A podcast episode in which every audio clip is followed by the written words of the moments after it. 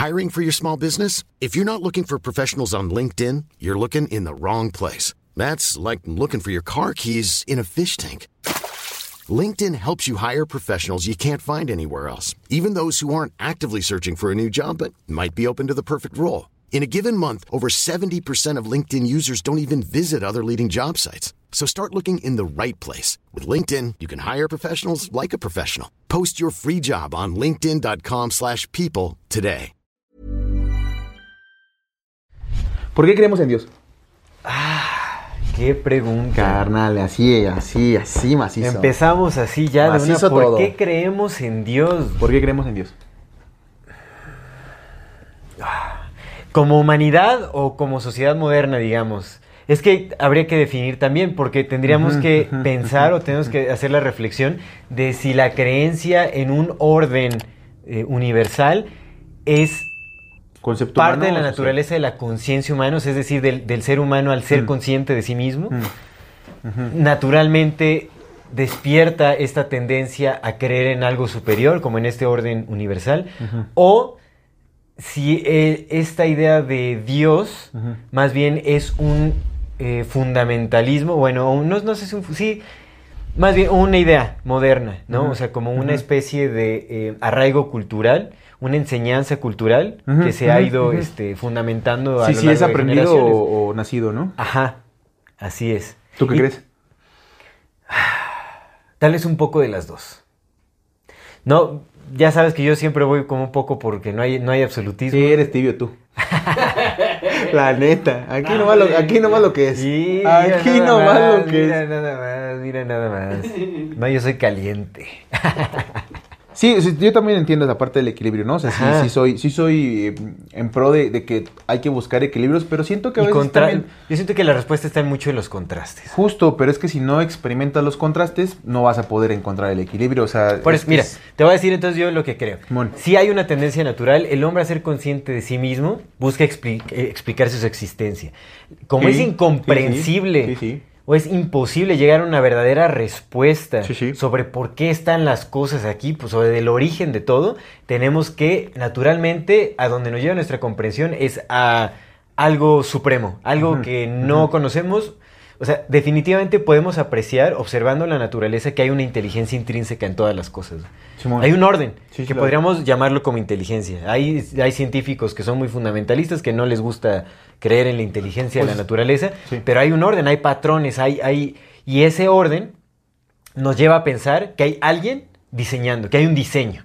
Ah, que hay un diseño. Y cuando hay un diseño, tiene que haber un diseñador. Entonces, nuestra tendencia como pues... Hay como una especie de, de- de código, ¿no? Ajá, Hecho entonces... por un programador. Ay, ya vamos a empezar con el este. ¿Cómo se llamaba este, el de la teoría de la simulación? Ya se me olvidó el... Ay, Bueno, en fin, Ese este güey, ese compa. El, el pelonchas. No, no me acuerdo. Ahorita. Ya es que yo para los nombres son muy malos. O sea, la verdad es que para los nombres no. El Andrew Tate.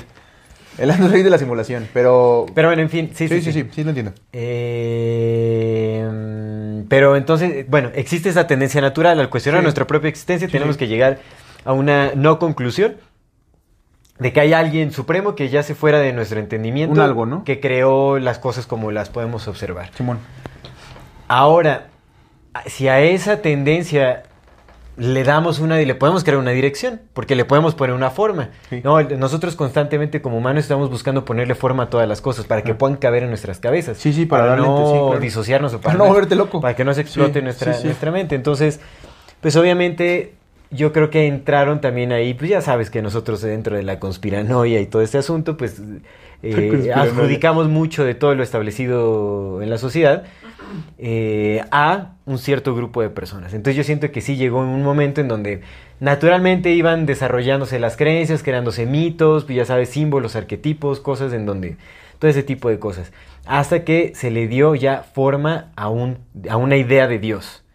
¿no? Un ser supremo del cual nosotros somos imagen y semejanza, que es como esta típica idea del, del señor barbudo, una idea parental, aparte masculino, que ahorita queremos, quiero hablar de esto porque, bueno, también eh, la idea de Dios no siempre fue masculina en realidad, no era más, este... Sí, sí, ya lo hemos platicado. En el, tenemos el Era más episodio del- ambiguo, del culto a la diosa madre. Ajá, exactamente, pero... Que tiene mucho sentido, pero sí. Eh, Sí, definitivamente, si llegamos a esta idea de Dios, que es el Dios que castiga, el Dios que premia, el Dios que, del cual somos hechos a imagen y semejanza, el Dios que se enfoca en la humanidad cuando hay infinidad de, planetas y de, de- Ujú. de seres en este universo, ¿no? Bueno, es lo que pensamos, ¿no? Sí, que sí, se- sí, sí, se sí. asume. Que lo que Eh, asumimos. lo que nosotros asumimos. fuimos guiados hacia esa dirección. Por alguien, pues por esos mismos... Sí, se antropo- atro- antropomorfizó no por una necesidad humana, sino por una necesidad de, de ciertos individuos, ¿no? Ajá, no de guiarlo. especies, ahorita, sino- ahorita vamos a hablar hacia eh, qué, qué función puede tener esta idea de Dios en la sociedad. ¿no? que también Va, me parece interesante. va. Pues bienvenidas todas las personas que nos ven y nos escuchan. Eso es amor fati en la infinita brevedad del ser. Comenzamos.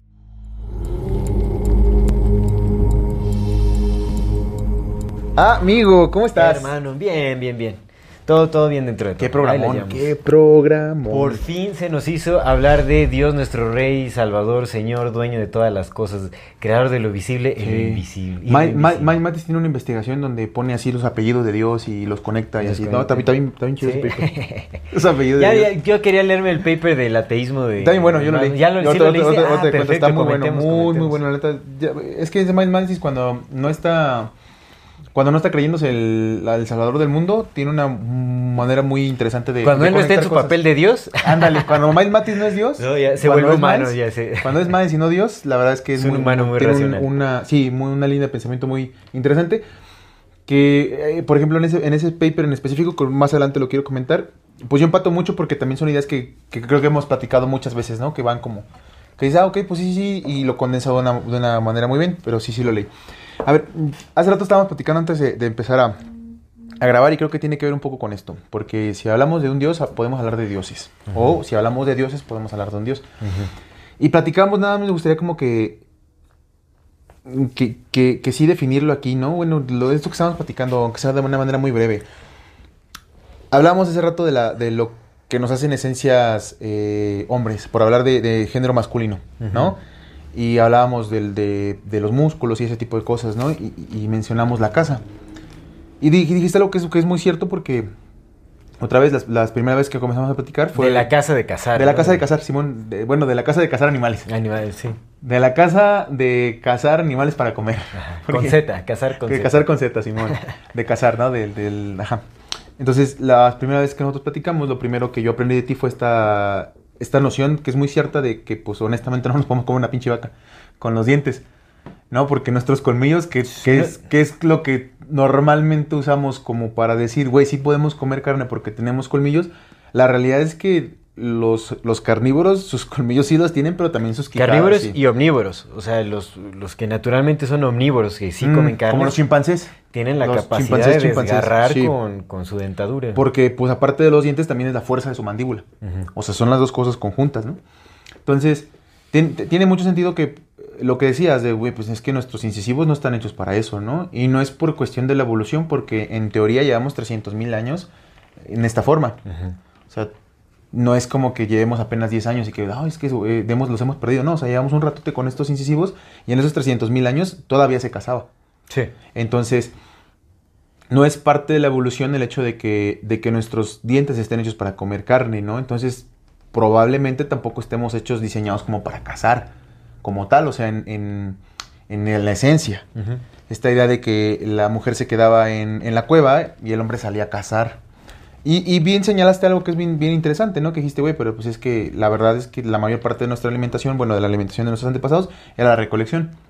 La recolección de, Sí, de cosas. eran frutos, eran semillas, eran plantas. De ahí, de ahí que eh, Hongos, se crea, se crea de una manera un poco, podría decirse más acertada, porque pues nadie tiene la razón absoluta, pero que se crea o se decante el lado de que eh, las mujeres son las creadoras de la, de la, La agricultura. de la agricultura, de la agricultura como la conocemos y de la medicina. ¿no? Porque todo empezó siendo de plantas Sí, remedios herbales y todo. claro. en esta, en esta cuestión, ¿no? Y yo te decía, yo te decía de algo que también te di, lo- lo- complementando esto, que te decía, güey. Pero a ver, pues tampoco es que estemos hechos hombres, o sea, hombres masculinos, eh, género masculino, tampoco es que estemos hechos para recoger florecitas, porque nuestra, nuestra composición física sería distinta. En primera, no necesitaríamos que nuestros músculos se adaptaran tanto como se pueden adaptar, Se Sí. pueden, como la manera en que se pueden fortalecer, porque pues para recoger flores tampoco es que necesites tanto. Aparte, por, por la misma dinámica de que estás todo el tiempo recogiendo, pues nosotros hubiéramos evolucionado como los chimpancés, ¿no? Nos hubiéramos quedado agachados y a lo mejor las manos las tendríamos diferentes. A lo mejor si tuviéramos más uñas, unas uñas más fuertes que las que tenemos. garras. Sí, e- esto es importante, ¿no? O sea, también aclararlo. O sea, realmente en nuestra fisonomía se deja ver que no tenemos como este diseño anatómico que tiene un animal que es cazador. ¿Qué es cazador? Claro. es, se queda en evidencia y que es carnívoro, porque también la, la cantidad de jugos gástricos que se, se- que se Ujú. se- secretan ¿no? a, la, a la Ujú. hora de consumir el... O sea, un- cuando un león come una carne son una cantidad enorme de jugos gástricos que desintegran la carne en, en cuestión de una hora, si acaso, ¿no? O sea, es rapidísimo el proceso. Y nosotros, pues no, o sea, por algo la carne pasa hasta 48 horas, eh, cua- hasta 48 horas en nuestro, Nuestro tracto digestivo. Entonces, pues se deja ver, está súper evidente. Entonces, es lo que te decía, ¿cuál es, no? Como eh, la lógica que determina que nosotros no estamos hechos para cazar, que tuvimos que crear herramientas Justo. para hacerlo. Sí, pareciera ser que esta, esta mm, nuestra habilidad de cazar fue más como por necesidad, Necesidad, que, por, que diseño. Ujú. Porque, y esta conversación nació porque estábamos hablando de, predeterminantes biológicas. Biológicas, justo. Que, que, que lo que voy es lo que sigue. Predeterminaciones biológicas. Que a lo que voy es lo que sigue, que por qué, por qué metemos esto hablando de Dios. Yo te decía algo, ¿no? Te lo dije hace rato, le digo, ya hablando ya de, de conspiracharismo, que es lo- nuestra especialidad, pues honestamente sí parecería entonces que sí nos hicieron como para ser mineros, para cargar algo, o sea, que nos diseñaron como para ser eh, obreros, Ujú. básicamente obreros. En algún punto quizás se olvidaron de nosotros y por eso la banda tuvo que salir a cazar. Sí, tenemos cuerpos de mineros, ¿no? Tenemos cuerpos de, tenemos cuerpos de, de- están- son cuerpos adaptados para hacer otra cosa que no es la casa. O sea, nuestra chamba era otra, seguramente era otra, por eso estamos erguidos, por eso nuestros músculos como hombres. Que digo, que lo que se dice convencionalmente de por qué eh, evolucionamos de forma erguida fue también porque cuando de nuestros ancestros eh, primates, digamos, eh, bueno, hubo cambios climáticos donde se vivían, o sea, como de la selva se, se, empezaron a, se, em- se empezó a perder vegetación, se convirtieron sabanas, entonces en las sabanas pues estábamos mucho más propensos a ser atacados por, eh, por, por animales eh, salvajes. Entonces tuvimos que levantarnos en dos patas y aprender a correr más rápido. Que es curioso porque los chimpancés corren muy rápido con sus cuatro Sí, corren extremidades. más rápido. O sea, pero eso es lo que se dice. Que por. Ah, ah, no. Era, era para dice para poder identificar, para poder visualizar más. Que, Era para sí, visualizar sí, sí, más, se superentiende, Era ¿no? por la visualización. Por la visualización. No nosotros correr, somos seres visuales. Nosotros somos seres visuales. O sea, levantarse de las sabanas, o sea, es como para levantarse de los pastos altos, así levantarse y poder ver si Simón. había sí, sí, sí, sí, depredadores, sí, ¿no? sí, sí, como las, como las marmotas que se paran así, los perritos de la pradera que se paran y ven como alrededor. Que es curioso porque Que no sé, a mí no me suena. tenemos buenos ojos, tenemos buenos ojos, pero no son los mejores ojos del reino animal, No. ni de cerca. Ni de No, cerca. no, no, cualquier predador tiene, nos supera, o sea, imagínate un chita, y- un... y- y mimetizados los pierdes. Es que esa es la, la cosa, que en nuestra historia todo se ha delimitado. La, la- la evolución, pues no, no tiene, o sea, no, tampoco es como que la vayamos a contradecir. Pero la evolución no es una explicación de un origen, es una explicación de cómo crecen las cosas. La cosa es que no hemos aprendido a... Hay muchas especulaciones sobre cuál es el origen de por qué somos así. Yo no descartaría honestamente la creación inteligente de esto que somos. Te digo, no necesariamente como mineros, porque pues también podría ahí debatirse de, ok, pues si eres un minero, ¿por qué no ves en la oscuridad? Por ejemplo. ¿No? Que bueno, no, no todas las minas son... No son todas hacia abajo, oscuridad. pero se supone que, ah, haciéndole caso al Zacarías Sitchin, por ejemplo, ¿no? que habla del oro, que era oro, Ah, o sea, ok. el oro está abajo. Bueno, hay ríos también. Sí, sí, sí. Pa' pronto, pareciera ser que nuestra constitución física no está hecha para cazar como, como individuos masculinos de nuestra especie, sino para otra cosa. Entonces ahí yo, yo fue lo que te dije, ¿no? Pues mira, carnal, eso le da mucho peso a... O bueno, no, a menos a mi punto de vista le da mucho peso al hecho de que quizás sí fuimos creados por, un, por unos diseñadores, para un objetivo específico. Es que cuando nos ponemos a, a- a revisitar la ciencia que hay hasta ahora, o sea, porque eso que dicen que no, el, el ser humano evolucionó por comer la médula de los animales y que quién sabe qué madres, ¿no? ¿No Los honguitos, como- dijo el Teres McKenna.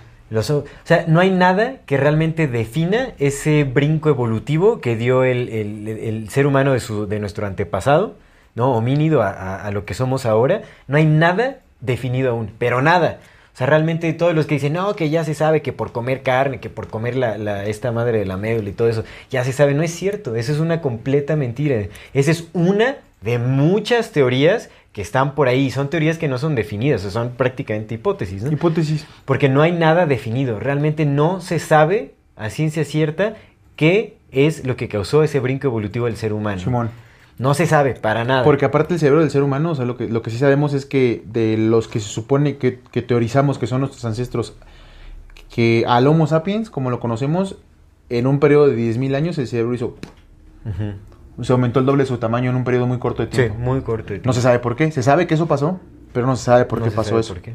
Entonces, no lo sé. Te lo, te lo decía porque, porque ya para meternos en el concepto de Dios, pon tú que si hayamos sido diseñados por unos compas. ¿Son dioses?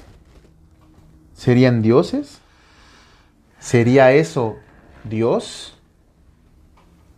¿Qué significa Dios? ¿Qué, significa, ¿Qué significa Dios en el sentido como teológico o en el etimológico. etimológico?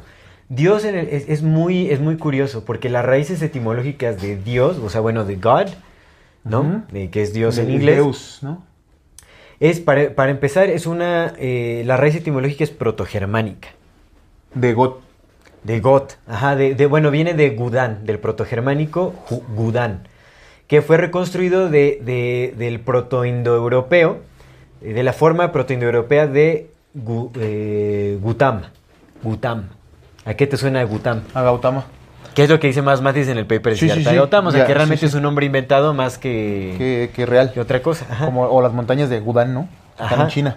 Y, ajá, y Gutam O sea, está, suenan, pues. está basado en la raíz Gau, que significa llamar, invocar. Mm. Eso es lo que significa. Entonces, digamos que la raíz etimológica de Dios es llamar o invocar. Ok. Eso está, está, Está interesante, curioso, está, muy, muy interesante. Mira, se supone que la primera vez que se, se mencionó la palabra así como de God fue en el Codex Argenteus, que es un manuscrito, no sé a qué se refieren con manuscrito iluminado, pero bueno, que originalmente contenía parte de, una, de, de la traducción de la Biblia cristiana del siglo IV, del, del cuarto siglo, Em, que estaba Ajá, la, la traducción de la, de la Biblia cristiana, adivina qué lenguaje. Al fenicio, Gótico. al gótico. Que el gótico, recuerda que hay un paper de Miles Mathis en el que nos dice que los góticos fue como un- una, una comunidad inventada, o sea que realmente era como una división de los mismos fenicios. Ok. ¿no? Entonces Oye, es una ver, traducción fenicia de donde se menciona, de donde se menciona por primera vez la palabra God, es una traducción Fenicia. gótica, fenicia, ¿Puedes ver qué significa Deus? Deus. Deus. Vamos a ver, Deus, ex machina, ¿no? Es que Deus es Dios. Sí. Pero en, en griego. ex machina. Deus, que a su vez viene del griego Zeus, quien en su mitología era el dios de los dioses. La palabra Zeus cambió a Deus y después a Dios. Deus tiene la misma raíz indoeuropea dieu que día y significa sol o brillante. Pero mira, es otra raíz, ¿ya viste? ¿Es otra raíz? Ajá. Pero eso también, también es una raíz indoeuropea. Indoeuropea. Sol o brillante, que significa sol. Deus. ¿Y viene de Zeus? Viene de Zeus. Pero eso ya es más nuevo. Eh, o sea, la, la raíz, este, de- God es una palabra más Sí, el, antigua que protoindo- el Dios. protoindoeuropeo es como también de los, de los lenguajes que son resultantes de los, de los nagas y de los mayas. De los, de los primeros mayas, según el, el este compa del, del Graham Hancock. No, eso no lo dice Hancock, lo dice este compa. ¿Cómo se llama el que hizo el de, el de Adán y Eva? ¿El de Historia de Cataclismos? Ah, y este... Toma, ¿Cómo Thomas? Thomas Chandler. Thomas Chan. Thomas Chan. Chan. Sí, Thomas Chan. Thomas Chan, Thomas Chan. Chandler es el de Friends. Thomas Chan, Thomas Chan, Simón, el doctor Thomas Chan. Sí. Thomas Chandler, ¿ah? Este, ver, Simón, ese vato es el que habla de los nagas y de los mayas, ¿no? Y habla del protoindopeo. Pero ok, a ver, entonces viene, viene de la raíz de Gaután, Ajá. Gudán. de Gudán. Gudán de Gau. De la, o sea, viene de Gau, que es de llamar o invocar. Ok. Gau. Ajá, Gau, de ahí es Gutam, de ahí es este, Gudán y de ahí es God. de Udán es. God. Ok, ¿por qué? ¿Por qué, por qué crees que tenemos esta... eh, A ver, dentro de las concepciones de Dios, en la generalidad de, la, de las cosas, vemos... Vamos a decir que tres... Tres características muy marcadas, ¿no? Diferentes unas a otras, o muy, muy similares. Tenemos una, multi- una multitud de dioses menores, regularmente, en todas, las, en todas las religiones y en todas las concepciones. Llámese, aquí, en la católica, en el cristianismo ya no les llaman dioses, pero son los santos. Son sus dioses menores. Excepto en el cristianismo, que no ve santos, pero digamos que sí considera a personas eh, iluminadas, ¿no? Elevadas, ayudantes, digamos, de, del- de- de Jesús, como los apóstoles, por ejemplo. Que a fin de cuentas podrían ser una especie de dioses menores. Entonces tenemos la concepción de los dioses menores, como los encargados de ejecutar las tareas y las órdenes de ciertos tipos de características, ¿no? Y lo vemos en- no solamente en las religiones politeístas, sino también en las monoteístas con otros nombres. Católicos, pues los santos. Los santos son sus dioses menores. Tenemos el concepto de una santísima trinidad, de una trinidad de, de dioses, por lo regular un padre que es a la vez esposo, una madre que es a la vez esposa y un hijo que es a la vez redentor. Y que depende de la trinidad que manejes, puede ser, la, puede ser también el padre, pero separado. Entonces tenemos estas tres. En el catolicismo, cuando, cuando escondieron la figura femenina como una figura poderosa, Ujú. lo cambiaron por el Espíritu Santo, Sí. que está representado por una paloma, Dope. Y... ¿Te acuerdas que... Ah, no me acuerdo, creo, creo que lo que te había dicho que... Me, me acabo de acordar ahorita esta, esta, esta asociación, que no recuerdo si era porque Cristóbal Colón, creo que Colón o Cristóbal, una cosa así significado. ¿No te acuerdas que te dice esa referencia? Sí, sí, sí, sí.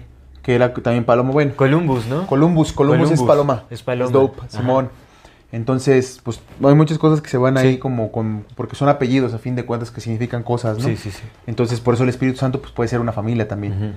Una, una serie de una trinidad de familias, una trinidad de, de, de las tres familias, la principal familia, la familia del Dios, Sí, sí. la familia del- de la madre y la familia del Espíritu Santo, ¿no? Del dope, de la paloma, de los Columbus. Mm. Podría ser, ¿no? Pero tenemos esta otra, esta otra representación, tenemos la representación de los dioses menores, tenemos la representación de una Santísima Trinidad, pero sobre todas las cosas tenemos la representación de un ser más, el ser supremo. Siempre está la representación del ser supremo, incluso, en lo- por ejemplo, lo vemos en, en, en la India, en los hindúes. Está Brahma, está Shiva Sí. y está Vishnu. Brahma es el observador. Que se supone que es el ser supremo, ¿no? O sea, Es el todo- observador, no se mete con nada, por eso tiene a Vishnu y por eso tiene a Shiva, ¿no? La creadora y la destructora y el y Vishnu que sería una especie de Jesús, que es una especie de mediador. Pero a fin de cuentas está ahí, está ahí, eh, y en la, pero en la cabeza está esta figura principal de un ser supremo. En Sí. las politeístas y en las monoteístas siempre hay un ser supremo y sus ayudantes. Sí. Bueno, ser supremo, su, su corte real, o sea, su familia directa, su hijo y su esposa, Que es a, vez su, a la vez su madre y su hermana y bla, bla, bla Sí. y el resto de sus ayudantes, ¿no? Como una especie de jerarquía, como una especie de, de palacio, de reinado, como una especie de, de organización, güey, Mm. ¿sabes? Sí, sí, una sí. especie de organización como si, si hubiera habido una organización. Pues, lo ves en la representación, es una organización. Les dices, les llamas dioses, o se les llaman dioses, porque en esencia y en apariencia tienen una, un poder más grande que los seres humanos. Por eso es que en estas representaciones históricas los llaman así, ¿no? Los, los ven como, como algo superior. Pero una vez que, que extrapolas el concepto, que quitas el concepto mitológico de la, de la religión, pues lo que nos queda es una especie de organización, Es cierto. ¿no? Dirigida por uno que tiene esto y esto. Y esto se dedican a esto, se dedican a esto y este compa es el que manda. Él manda más. Mm. Según Carl Jung, que valdría la pena hacer el programa Carl Jung por el tema de los arquetipos que Sí, lo vamos la a vez hacer. pasada, porque lo hay vamos que a hacer. hacerlo. Pero y según Carl todo Jung, su historia y todo vamos a sacar los trapitos. carnal, carnal. Yo creía mucho en Jung y después valió. ay, dije, Es que "Ah". la neta sí es, o sea, tiene un lenguaje muy construido, Sí. definitivamente. Es muy listo vato. Es muy, muy, bueno, fue muy Fue muy inteligente. Ah, ah, claro. Y Carl Jung tiene este concepto donde habla de, del número 4 en su teoría de los arquetipos y de cómo nos conectamos mentalmente y eso. Entonces lo que dice él es que la humanidad siempre ha visto cuatro cosas en... O sea, el número 4 ha sido un acompañante de la humanidad, ¿no? cuatro puntos cardinales, los cuatro, este, las cuatro estaciones, los cuatro elementos. Y entonces dice, incluso, por ejemplo, cuando lo compara, dice, incluso, por ejemplo, la en las religiones eh, monoteístas, donde hablamos pues, en la principal, que es la católica, que es la más extendida, hablamos de la Santísima Trinidad, ¿no? Del Padre, del Hijo y del Espíritu Santo. Y su cuarto, su cuaternario, es la contraposición de esta Santísima Trinidad, que es el diablo. No es lo femenino, el 4 según yo es lo femenino. Según Jung, el 4 es ya la, la parte femenina Pues yo lo, vi con- lo leí con el diablo. con el diablo. Porque pues es el que complementa, y tiene mucho sentido, es el que complementa. O sea, dentro de la dinámica cristiana católica, católica porque son los que hablan de la Santísima Trinidad, su contraparte es el diablo, el diablo. Y también, la, también la- en la Trinidad de los egipcios, porque recordemos que, que Moisés, que creó el, que fue el que escribió el Génesis, que fue el que escribió los primeros libros de la Biblia. Moisés presumiblemente era egipcio. Por tanto, su concepción de muchas cosas viene de allá. Y la Trinidad de los egipcios era Horus, Ra, era Horus, Osiris y, e Isis, ¿no? Eran esos tres, Horus, Osiris e Isis. Isis. Y Ra, que pues era el principal. Pero creo que Horus fue quien, quien se echó a los Osiris, una cosa así, ¿no? Pero era, digamos que era como que la... No, más bien se echaron a Horus, ¿no? Y entonces los Osiris, se me fue. Sí, ya, ya ni me acuerdo de ese mito. Pero también hay una Santísima Trinidad. Ajá. Entonces, Pero ¿quién es la femenina? Ahí había... Isis. Es- Isis, Isis. As- As- As- Astaroth, Hathor, Astarte, Astarte. la jefa, Simón. Pero bueno, eh, No, entonces sí fue Osiris. Bueno, ya no me acuerdo. está, está esta concepción entonces de los dioses menores, de los digamos que ayudantes, de la, de la cabeza, de la que manda, de la que rige. Y está esta otra concepción de, del, del, del general, del más grande, de la figura que comandaba todo. Enkill, Enlil y... ¿Cómo se Anu. Anu, Anu, claro, por supuesto. Enlil y Anu. Ahí está, ¿no? Ahí está. Anu más, sí. Anuma. Entonces, Anu. ¿por qué crees que es así? Pues Anunnakis, pues sí. ¿Por qué crees que es así? ¿Por qué creo que sea la orden de Trinidad? O sea, la orden Por- de... ajá, como esta división que aparentemente en las religiones monoteístas solamente hay uno solo, pero de todos modos hacen esta diferenciación de los demás, de los ayudantes. ¿Crees que en realidad ese tipo de lo que nos han vendido estas religiones y lo que se ha hecho en la historia, esa, esa división, esa división, así como, como la platicamos, Ahora no te jaló. si sea, si sea específica o si se esté, si se esté refiriendo a esta esencia sagrada que todo lo permea y que todo lo crea, o no se refiera a eso que está subyacente a todo, sino a otra especie de algo más. Es, un- pues es que no tengo respuesta para esa pregunta en realidad. O sea, ¿qué, qué siento yo? Simón. No lo sé, es que... O sea, sí puede, puede ser... Bueno, en realidad, ¿no? ¿Cómo, cómo lo concibo? O sea, yo, lo, yo lo, lo veía como la forma arquetípica, ¿no? Que expone Jung, por ejemplo. O sea, yo sí lo veía arquetípicamente. Más como la totalidad dividida en tres. Para hacerlo un poco más comprensible, tal vez. Pero sí puede ser que hable también de una organización, o sea, como de una estructura jerárquica. Puede ser. Puede ser también. Pues es que se repite y te digo, cuando ¿Sabes? lo ves... Sería bueno estudiar la, la idea de la Trinidad, porque sí tiene como su... tiene un origen. La Trinidad, o sea, se- y tiene un, tiene un término, aquí lo llaman, ¿no? Los, trinita- los trini- trinitarios. La doctrina de la Trinidad tiene sus orígenes. Ese, ese, ese- ese es el triángulo que te digo que en el programa pasado, cuando hablamos de la teosofía... No, no hablamos de la teosofía. ¿En qué programa pasado que hablamos? ¿De qué hablamos en el pasado? ¿En el- el pasado? ¿De qué hablamos? ¿De New Age? Ah, del New Age. El New Age. Del New Age, este, justo ya ves que te mencionaba ese compa, el que creó ese triángulo que estás viendo, el triángulo de la Trinidad, que fue el mismo vato que trajo la edad de Aries, la edad de Pisces y la edad de Acuario, fue el primero que habló de las tres edades, justamente tomándolo de esta concepción de la Trinidad que, que hace. Sí, sí. Parece cuando tú extrapolas, o sea, cuando quitas un poco o haces de lado un poco el aspecto teológico de la historia, o de nuevo, no se ve como una trinidad, se ve como una especie de jerarquía. de una organización, de... de es que sí puede ser, sí puede ser un código, en realidad es un código, definitivamente. O sea, el 333, el 666. Porque mira, pensemos en, la historia del Génesis, ¿no? La historia del Génesis es lo que decía el Chan Thomas. Eh, estaba bien el cataclismo, y en el cataclismo, según Chan Thomas, en la, en la las versiones originales de, esta, de este mm, mito del Génesis, hablaba de que la tierra estaba cubierta no, en, no por oscuridad y por bruma, sino que no sé si era eso, pero aparte también dice que menciona que sí se menciona textualmente que la tierra estaba cubierta por vientos muy, muy fuertes y por fuegos abrasadores, o sea, un, un caos total. Lo que dice Jean Thomas es que eso es lo que pasa cada vez que se reinicia el planeta o reinician el planeta o bueno, que se reinicia Cada que o lo. Este, este cataclismo sí. Cada que pasa ese cataclismo. Entonces, ¿qué es lo que sucede? Ahora vayamos con el Génesis. Entonces estaba todo este desmadre porque la Tierra se detuvo, de- detuvieron o se detuvo el núcleo de la Tierra, se invirtieron los polos, se destruyeron los continentes, los, se reacomodaron los continentes, se perdió toda la vida y toda la fauna y por eso estas megas extinciones, incluyendo la mayor parte de la población humana. Las ciudades, todo se quedó abajo del lodo y pues por eso se perdió. Quedaron unos cuantos sobrevivientes, presumiblemente las mismas familias que siempre han sobrevivido, tal vez no, tal vez sí. Llega y entonces lo que dice es que crea al hombre a su imagen y su semejanza. ¿No? Crea a Adán y crea a Eva.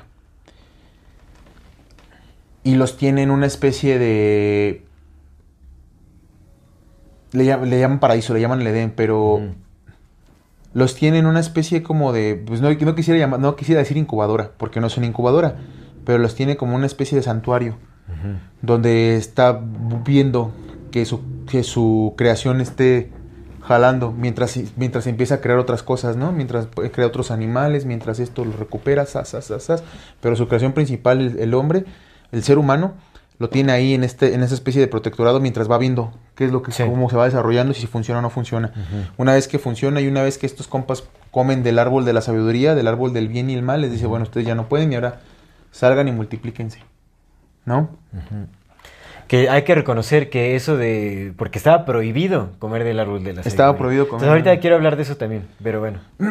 Entonces, bajo este aspecto, y Dios, o sea, Dios tiene a sus ángeles, porque eso es algo que también no, no, no, no- se, se me fue, se me fue, se me fue por completo.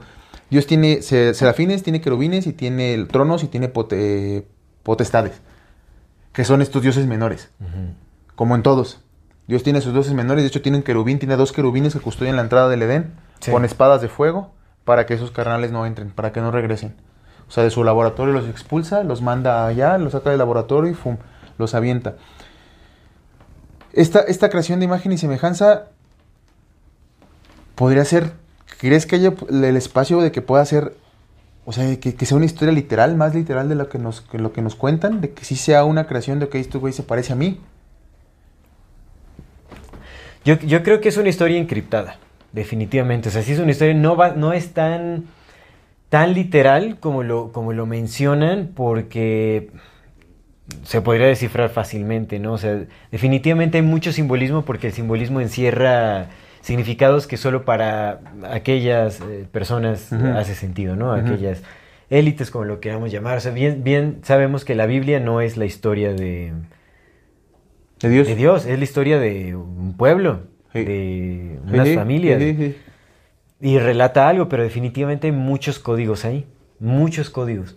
Todo, incluso en, en- en estos, este, en los relatos sobre Jesús y todo eso ya en, del Nuevo Testamento y todo, pues también hay, hay mucho simbolismo que más bien significa otra cosa completamente. O sea, eh, recuerdas que analizábamos, ¿no? Que también eh, la, la cuestión de que, de que su- supuestamente Cristo convertía eh, el agua en vino y todo eso, más bien se refería a un ritual de iniciación para ciertos este, iniciados y todo ese asunto. Entonces, pues yo creo que es, es una historia encriptada. No es tan literal, porque si fuera tan literal, o sea, no, no, no, nos, no nos las estarían compartiendo tan literal. Porque hay mucho simbolismo definitivamente. Pero sí habla de alguien que, que, o sea, habla de los creadores de la historia. Es la historia de los creadores de la historia. Es la historia de los creadores de la historia, Simón. Sí, sí, sí, sí, sí lo entiendo. Digo, por algo la Biblia es uno de los libros más relevantes en todo el mundo. Y en cualquier religión la Biblia sigue siendo un... sí, sí. bueno, el Entonces- Antiguo Testamento, ¿no? Es, es es base como- para las principales religiones. Entonces, digamos que es una forma como de, de ir, no tumbando, porque creo que eso ya está tumbado desde hace mucho, pero sí como de, ir- de irnos separando un poco de esta idea de la concepción del, del señor barbudo que todo lo mueve, ¿no? Que es la idea católico, judío católico cristiana de un dios. Un señor barbudo con una bata blanca que está sentado en su trono ahí arriba, viendo cómo Luis hace cochinadas cuando está solito. Básicamente, ¿no? Sí, sí. Básicamente esa es su chamba. Pero bueno, Pero otra vez, espiar nuestra intimidad, ¿no? exactamente, ¿no? Apretar pero no ahorcar, son sus hobbies. No, al contrario, sí ahorca, sí No, aprieta, sí aprieta, ahorca. Dios, Dios, Dios aprieta pero no ahorca. Ese es uno de sus hobbies. No, Apretar pero no ahorcar. Pero, oye, el Dios de la Biblia es... darle la mejor, las mejores batallas a sus El peores Dios de la Biblia es sanguinario, Es otro- vengativo. Ajá, es... Pero bueno, Ayudar a los que madrugan. También es un hobby de Dios. Ayudar a los que madrugan, sí es. Y si Dios quiere. Y cuando no quiere, pues no. Y también ser este excusa para la ignorancia, ¿no? ¿Sabrá Dios? Sí, sí, sí, sí, por supuesto, por supuesto. ¿Sabe? ¿No? ¿Sabrá Dios? Pero bueno, en fin. Aquí me gustaría hablar sobre Yahvé. Yahweh. Ajá, justo, vamos Me allá. pareció súper interesante porque obviamente, ¿no? Yahweh. Una de las primeras menciones de Dios eh, justamente es en los escritos hebreos, en el Antiguo Testamento. A, eh, a Dios se le conoce como Yahweh o Yahvé, ¿no? En español. Ya ve para los compas. Que, eh, ya ve para los compas, que en realidad, ¿no? Bien, esto viene del tetragramaton, que es un conjunto de cuatro letras. Y, H, W, H. Sí. Ajá, Que a ciencia cierta todavía ni siquiera se define de dónde viene esta, estas cuatro letras. ¿Qué es lo que significa realmente? Todavía no se define. O sea, no, no está completamente definido. Pero lo que me pareció súper interesante, que no sé ni por qué no lo investigamos antes, en la wikipágina de Yahvé, admiten que Yahvé no es Dios. Yahvé no hace referencia a Dios. Yahvé viene de un culto politeísta. Yahvé es mencionado en escritos mágicos, esotéricos, del judaísmo temprano. Yahvé pertenecía a la religión o al culto de los yaveístas. Ajá. Que son los israelitas, los, este, israelitas eh, tempranos, digamos, que adoraban a muchas deidades además de Yahvé. Y de entre esas deidades Val. estaba Baal, él, eh, y estaba otro, otro por ahí que me pareció este interesante. Y A- Asherá. Él, Asherá, Baal y Yahvé. Asherah es la representación de Astarte. De Astarte. Son esos cuatro, son estas cuatro deidades que adoraban los, o sea, los, los israelitas. o, Bueno, a los que después se les conoció como los yaveístas, que disol- di- diluyeron, di- haz de cuenta que se, se fusionó él con Yahvé después. Pero en realidad Yahvé viene, es, es, una, es una deidad, espera, Sí, sí, sí. es una deidad de origen levantino. Leva- le- levante, o Levant, bueno, es que no la sé zona de Levante, la zona de Levante.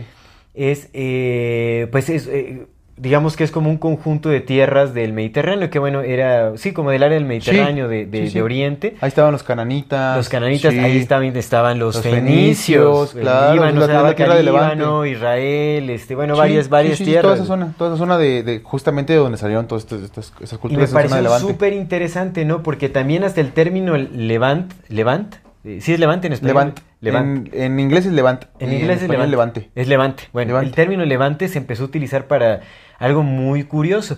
Que, que el término levante, o sea, de esta zona, se, ca- se- se, o sea, el significado, eh, además de, de la región que caracterizaba la zona de levante, eh, el término se utilizó para, em, para describir este, a mercaderes, para describir comercio marítimo, para...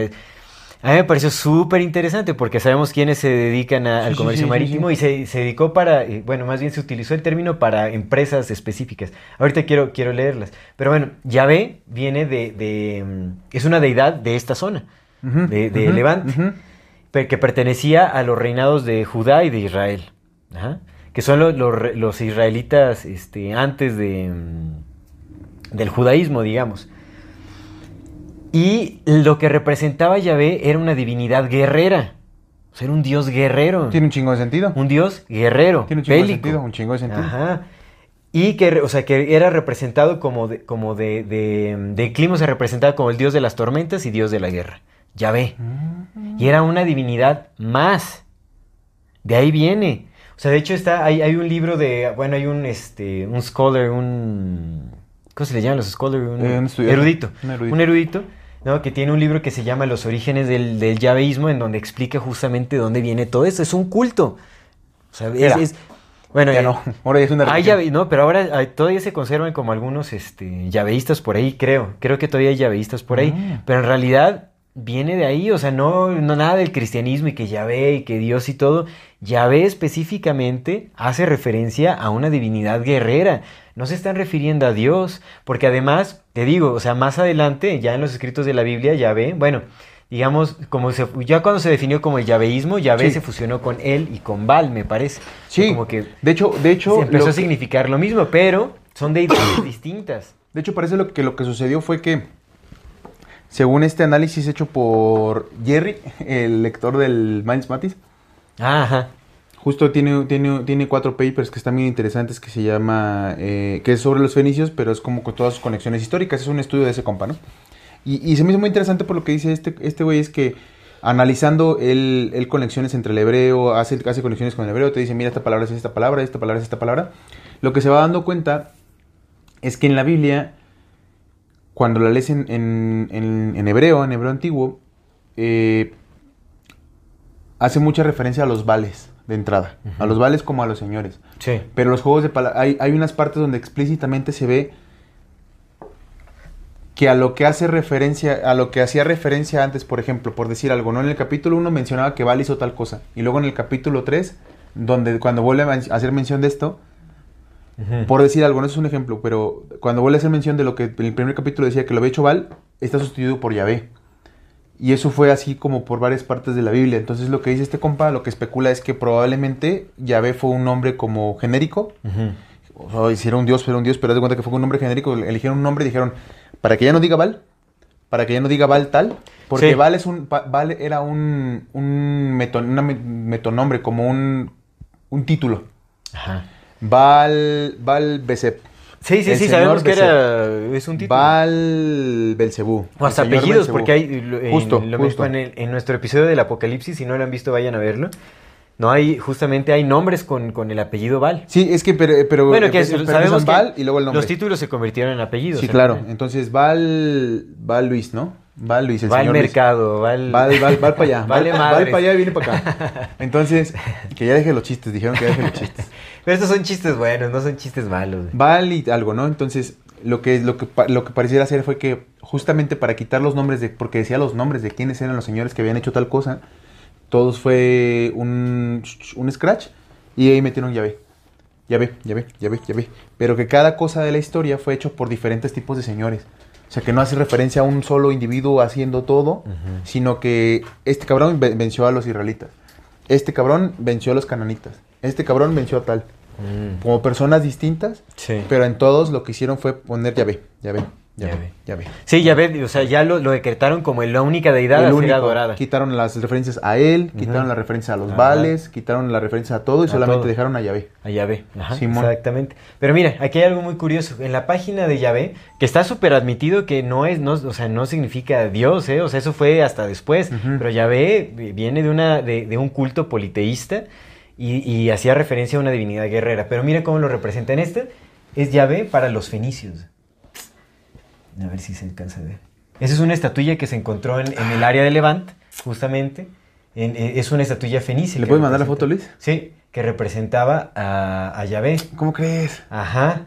A ver, lo- hazlo más grande, dale zoom. Ahí, ajá. Está rarísimo, ¿no?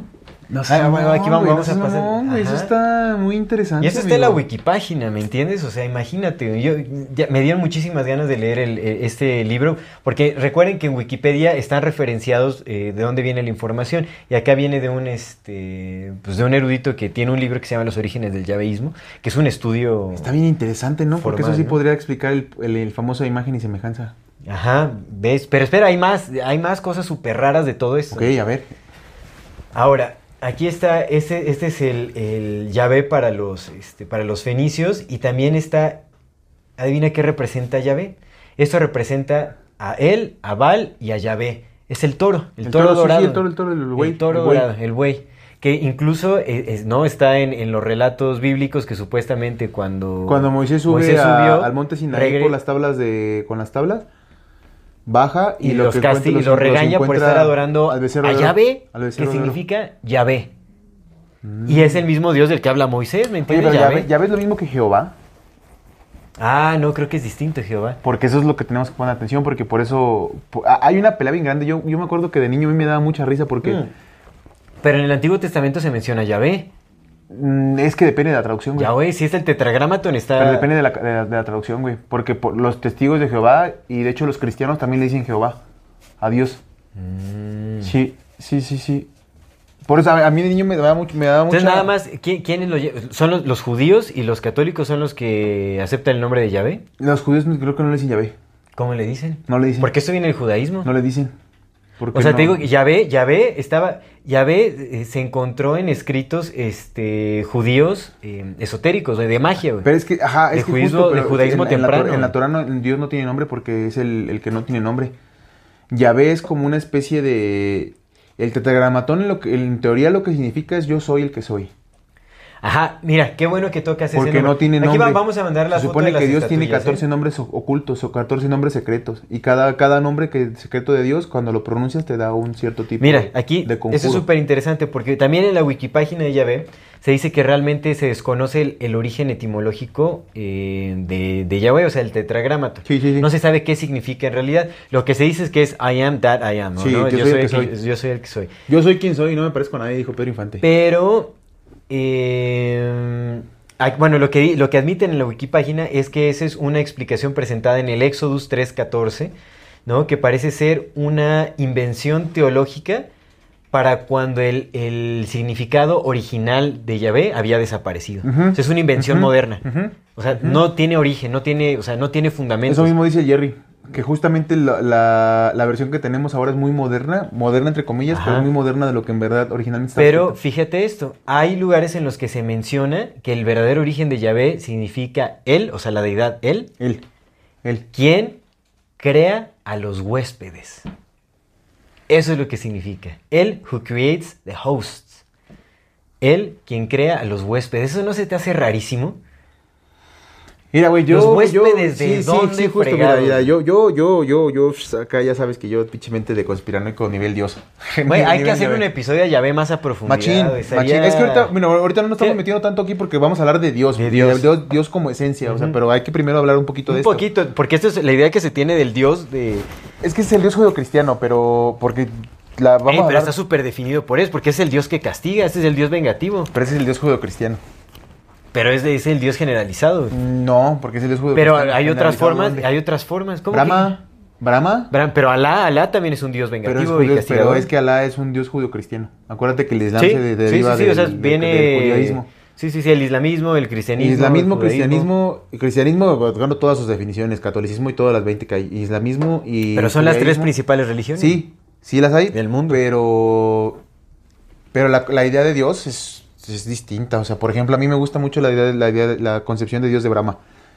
No digo que sea la que yo creo, pero me gusta más. Ajá. Me gusta más la de Brahma, ¿no? Como el observador, el observador indiferente. Con El la aliento divina. eterno. Sí, justo. Entonces hay otro tipo de concepciones de Dios. Ahorita nada más estamos en eso, por eso no, no, no vamos a profundizar mucho en lo de Yahvé. Sí podríamos hacerle un programa a Yahvé. De hecho, hay que hacer un programa a Yahvé como tal, a Yahvé, a Yahvé. Pero esa no es la concepción como tal de Dios, ¿no? ¿no? pero mira, ahora que este que ha alimentado mucho la idea del Dios policía, Barbón, es la de Yahvé. Sí.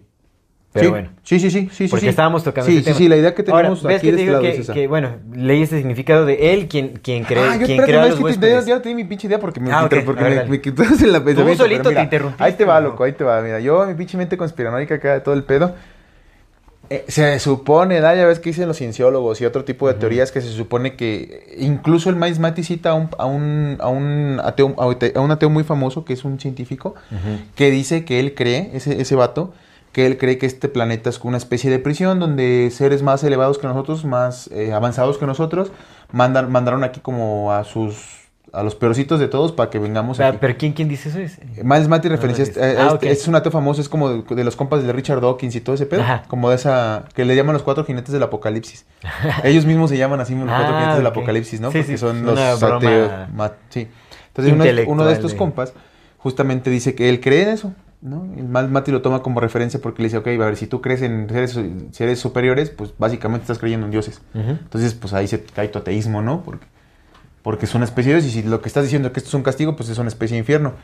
Y ahora, ¿cómo es que nosotros estamos aquí? A ver, si nosotros estamos aquí porque somos vasijas Sí. de algo que mandaron estos güeyes, entonces tú crees en el Espíritu. Y si crees en el Espíritu, crees en Dios. Sí. Y si somos, si no somos vasijas, sino que somos los resultados de los que llegaron aquí que mandaron como especie de castigo, entonces ahí ya le das la, la- ahí le das la, la aprobación a la de Pero los- entonces este ateo decía que estábamos aquí como en... como una especie de prisión. ¿Una prisión? Simón. Eh, y le dice, y si tú crees, si no crees eso, sino que crees que estamos aquí porque, nos, porque los que nos crearon, los que nos procrearon, no crearon, nos procrearon, estaban aquí como castigo, entonces le das peso a la teoría que dice que los el pecado de los, de los padres se pasa al pecado de los hijos y que nosotros tenemos que pagar por el pecado de nuestros padres, como lo dice la Biblia, ¿no? Entonces es como una especie de... Entonces a lo que voy es que están estas locas teorías como lo de los, lo, esta que te digo, eh, como la de los cienciólogos y como la del Dolores Cannon, que dice que este planeta está hecho para recibir almas que vienen de otro lado. Ajá. Que este planeta no es un planeta creador, sino al- como un planeta Es como un receptor. examen, ¿no? Simón, como una especie de examen, como un planeta receptor, como algo que en el que llegan. No sé, ahorita que dices el que crea a los huéspedes, pues no sé, ¿no? O sea, como Sí, está raro, está muy raro. como, como esta especie de vasija donde metes algo, fum, donde hospedas algo. Mira, te voy a- quiero otro, ot- eh, comentar algo al respecto. A ver, échale, Que también échale, me parece muy bueno, está bueno, interesante. Estaba leyendo este libro, me lo encontré allí en, casa, se llama Dios y el Estado, es de Mijail Bakunin, que es un pensador Bakunin ruso, está locochón, Simón. eh, eh, este, anarquista, materialista y tal.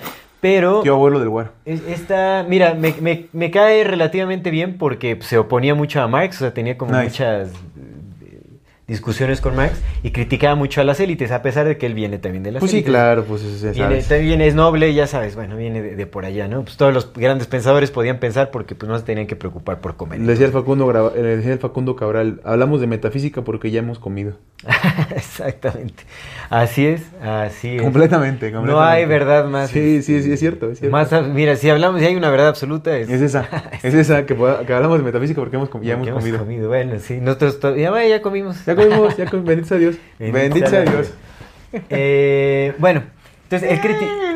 Por ejemplo, este Bakunin critica mucho. la- bueno, aquí critica mucho. Él habla de Dios como una, una forma de control y de opresión a- a- hacia las personas, como una forma Mm. de, de quitarnos nuestro, nuestro potencial humano. ¿no? A- al adjudicarle únicamente las cualidades más brillantes de la humanidad a una divinidad. ¿no? Pero bueno, y, y habla de, de varias cosas. No alcancé a, leer todo el libro, ¿no? Pero lo voy a leer para el próximo que hagamos de Dios. Ahí sí me lo voy a chutar todo. Pero me parece algo muy interesante porque él también critica mucho la, la historia de Adán y Eva. Es como, bueno, un Dios todopoderoso, omnipresente, este, eh, que todo lo ve, que todo lo sabe. No, o sea, te- se supone que creó todas las cosas en la tierra para el uso de la humanidad, pero te dice, ah, pero no puedes acceder, o sea, te pone el árbol, te pone la tentación y te dice, este no lo puedes comer ahí, que es la sabiduría y es el conocimiento y tal. Y se supone que si él ya sabía todo eso, o sea, como por qué, o sea, él se supone que ya debe de haber sabido que íbamos a consumir de, del árbol del conocimiento, ¿no? Entonces, como por qué se muestra tan, tan, o sea, eh, eh, tan castigador, tan vengativo, cuando se supone que ya todo lo sabe, cuando se supone que todo lo que puso lo puso a disposición, es como, o sea, no tiene sentido su historia, ¿no? En fin. ujú. Es un poco, ¿no? O sea, tampoco lo hice as- así tal cual, pero bueno, más o menos por ahí. Y eh, quiero, quiero leer esta... Um, mira, porque bueno, nada más voy a leer esa parte, ¿no? Donde menciona como una, eh, bueno, parafrasea un, un extracto de la Biblia. Y, y aquí dice, Dios dio la razón a Satanás y reconoció que el diablo no había engañado a Adán y Eva, prometiéndoles la ciencia y la libertad, como recompensa del acto de desobediencia que les había inducido a cometer, porque bueno, dice que Dios les indució, ¿no? Es indujo. Les in- Indujo. Aquí que les había... in- Ah, sí, sí. les, Les indujo, perdón. Te voy a dar una, una inducida. Ah, no, inducida sí está ahí. Sí, sí, desobediencia Inducido, que les había inducido a cometer, porque tan pronto como hubieron comido del fruto prohibido, Dios se dijo a sí mismo, véase la Biblia, aquí pone. He aquí, eso me parece lo que me parece muy extraño. He aquí que el hombre se ha convertido en uno de nosotros. Así lo dice. He, he aquí porque accedió al conocimiento. He aquí que el hombre se ha convertido en uno de nosotros. Sabe del bien y del mal. Impida- impida- impidámosle, pues, comer del fruto de la vida eterna, a fin de que no se haga inmortal como nosotros. Simón. Simón, sí, sí, sí, sí, sí. Está rarísimo. Recordemos ¿De qué que... fregados está hablando aquí? Recordemos que ¿De los, qué fregados habla la Biblia cuando dices, está hablando en plural? El- recordemos que y dice, bueno, Elohim. ya, o sea, aquí te dice que pues no es un Dios omnipotente. Si, si es que esto es un poco más literal de lo que, de lo que pensamos, o sea, Sí, es como ya la cagué, pero bueno. es como, no bueno, ya, ya tiene conocimiento, ya sabe, ya tiene discernimiento, ya tiene conciencia de sí mismo, ya sabe del bien y el mal, ok, ya tiene eso, ahora no dejemos Que que, sea acceda inmortal. como nosotros. O sea, que no acceda a, a- a la otra parte. Y eso empata mucho con lo que hemos especulado al respecto de que las élites tienen un secreto ahí que es Que prolongar su periodo de vida por Muchos mucho años. tiempo. Porque es la única forma en la que puede llevar una agenda por tanto Loco, tiempo. loco, ¿has visto, tú no has visto estas, estas pinches, es que, güey, que na- na- na- las, pinches conspira- la, la banda que, que, que en la conspiranoia me cae re bien porque también se aventan unas pinches teorizotas que luego cuando ya vas viendo como ciertos puntos dices, güey, mira, es que eso no está tan descabellado. Nomás que tal vez los- lo, están viendo de un ángulo incorrecto. Hay un montón de imágenes, amigo, un montón, güey. No sé si las has visto, güey. Las representaciones del Keanu Reeves en... que se parece a güeyes de la antigüedad. O del Nicolas Cage que se parece a güeyes de la antigüedad. O de la Mm. Anne Hathaway que se parece un vergo a la esposa del William Shakespeare. Y el William Shakespeare que se parece un vergo a la esposa de... Al, al esposo actual de la Anne Hathaway. Ah, ok. No, no estoy diciendo nada, yo no estoy diciendo que, que- es así, pero... La gente que vivió en 1500 no es la, ni de pedos la gente que está vi- viva ahorita. Mm. Para empezar. Si tú ves un cabrón de 1500 y tú eres un ser humano normal, en 100 años te mueres. Y a lo mejor te vieron sus hijos. Pero sus hijos en otros 100 se van a morir. Y en 200 años ya nadie se va a acordar de ti. Y a lo mejor dices, güey, pues mira, ya, ya, para, ya fuiste William Shakespeare, güey, güey, otros 500 años. Bueno, ya, pues órale, güey, ahora, ahora vas a ser tal. No, pues ya fuiste tal, güey. Espérate unos 200 y ahora vas a ser tal. Y honestamente, si yo, yo veo al, pinche Keanu Reeves en una pintura, pues no va a, no va a decir que se Keanu. A mí se me hace muy curioso. Ay, jiji, jajaja, mira, se parecen. Y ay, la teoría de que viven mucho. Ay, son ellos mismos. Sabemos, sabemos que son los desen- sabemos que están conectados todos como familia. Ujú. Eso, eso ya es innegable. Eso ya es todos sabemos que, la, que el Brad Pitt y la Angelina Jolie son primos. Que todos los presidentes de Estados Unidos han tenido relaciones con la reina, con las reyes, vienen de la misma sangre de los reyes de Inglaterra. Aclaremos qué tipo de relaciones.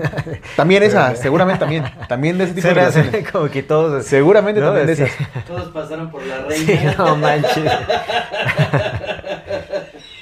tienen, tienen, este, relación sanguínea, ¿no? Who knows? Who knows? Pero el punto es que están co- por sangre están relacionados, ¿no? Ah, ah, Hay un hay un mapa. Hay varios Sí. mapas ya, de hecho, de esos, Sí, de las conexiones de sí, mira, este es hijo de tal, y que es hijo de tal, que es hijo de tal, que resulta que es primo esa. Y eso ya están, ya están, no como el mal mates con por pinches nombres, y por eso a veces se enfadan, güey. Ya, ya hay mapas, ya con líneas y todo el pedo. No sé, loco.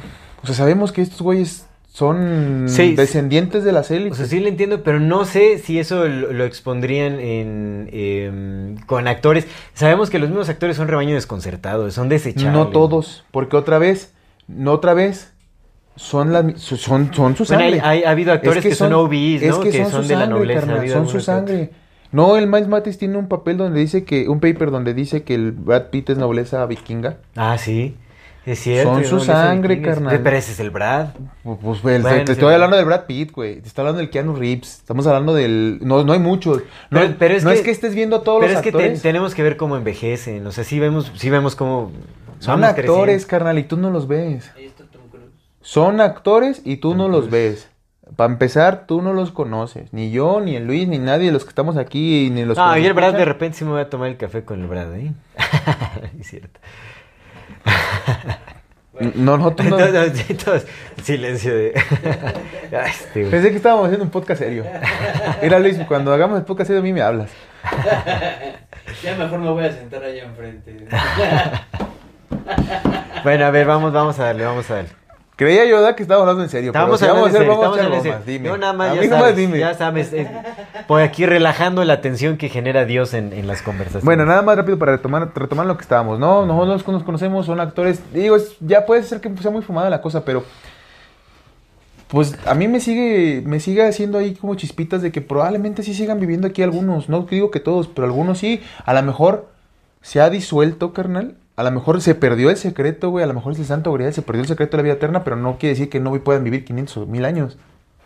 A lo mejor ya no viven 35 mil, porque los mismos eh, sumerios fueron, en su cálculo de los reyes, fueron disminuyendo los años que fueron los reyes. O sea, hablaban de reyes que duran 35 mil, reyes de 40 mil, pero luego se fueron a reyes de 7 mil, luego reyes de 5 mil, luego reyes de 2 mil años. Como si de pronto eso se hubiera ido disolviendo. Y a lo mejor la Santísima Trinidad sigue aquí, pero a lo mejor sus descendientes ya no. I'm Sandra, and I'm just the professional your small business was looking for. But you didn't hire me because you didn't use LinkedIn jobs. LinkedIn has professionals you can't find anywhere else, including those who aren't actively looking for a new job but might be open to the perfect role, like me. In a given month, over 70% of LinkedIn users don't visit other leading job sites. So if you're not looking on LinkedIn, you'll miss out on great candidates like Sandra. Start hiring professionals like a professional. Post your free job on linkedin.com/people today.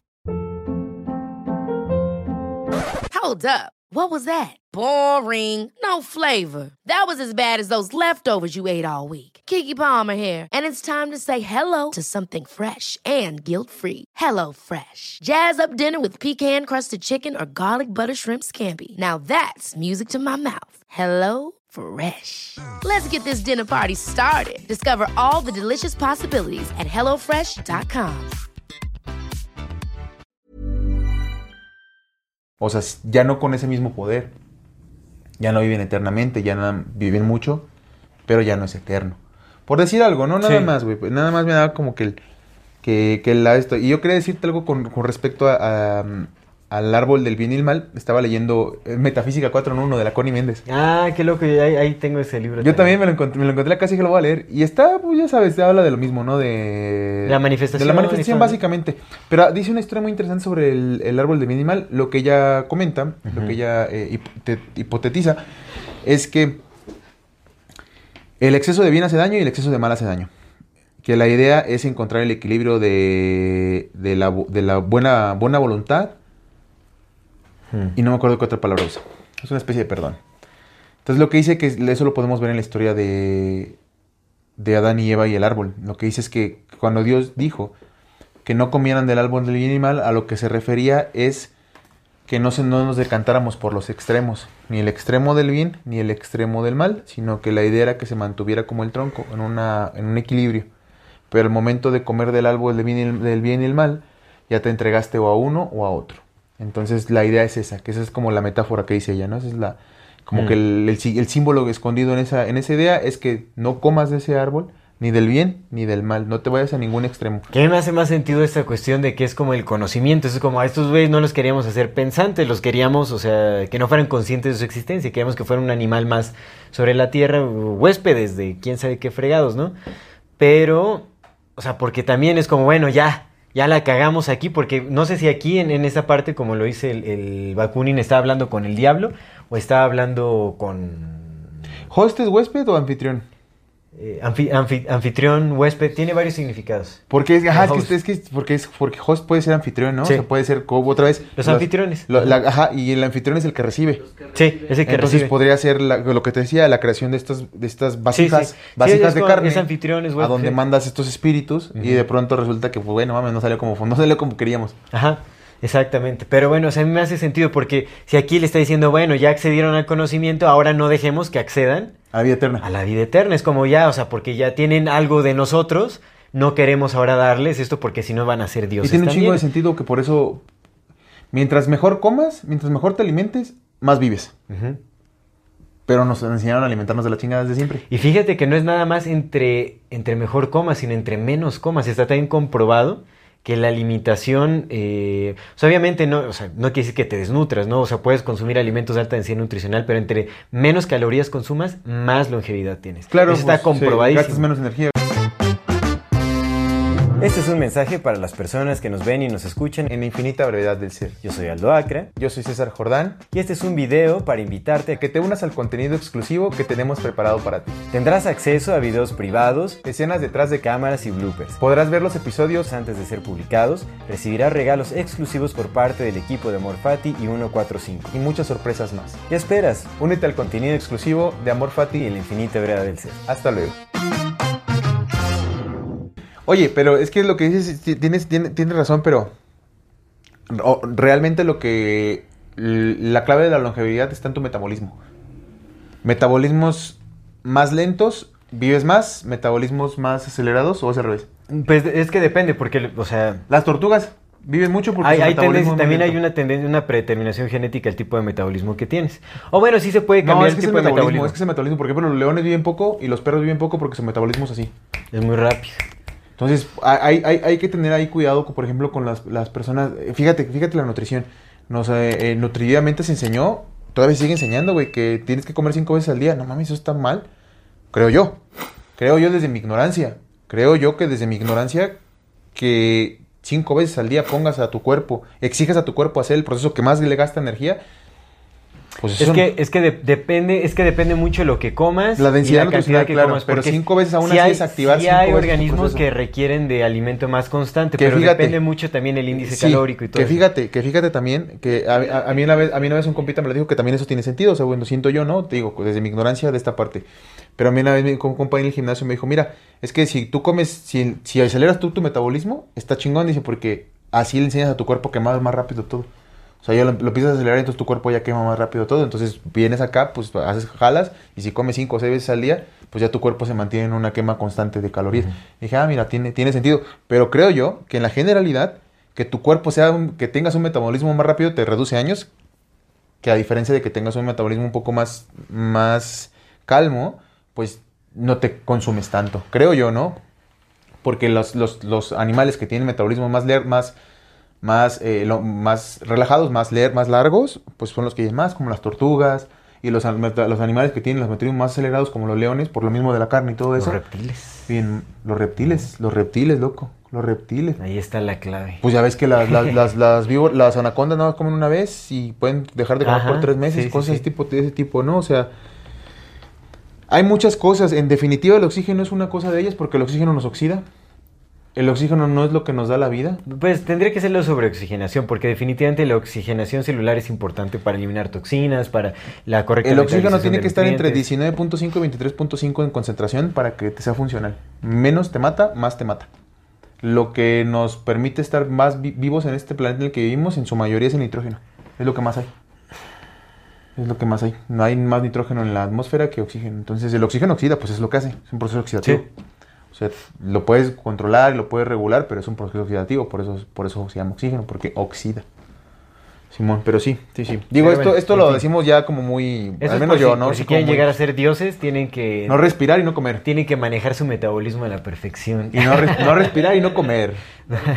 Pa' pronto, pa' pronto. Y así la te mueres. No, más bien la respiración Ya, profunda su- y lenta, supera ¿no? la barrera de los, de los cuatro días sin agua y ahí ya. Los No es cierto, respiracionistas. no es cierto, es broma. no lo hagan. No lo hagan, no lo hagan, no lo hagan. Sí, sí respiren. Sí respiren y sí coman. Sí, te digo otra vez, yo hablé desde mi ignorancia, ¿no? Porque pues puede que esté totalmente erróneo, pero a mí mi, mi lógica me dicta que pues, puede ir para allá. Y pues lo he probado, lo he visto. Yo a veces hay semanas que nada más como dos veces al día y me siento muy bien. Sí. Muy, muy bien, muy lleno de energía. Sí, sí, sí. Y Así antes cuando comía todo el día era como, bueno, aparte comía de la chingada, ¿no? Pero Es que comía es mucho eso también. y también es comía mucho, entonces eso.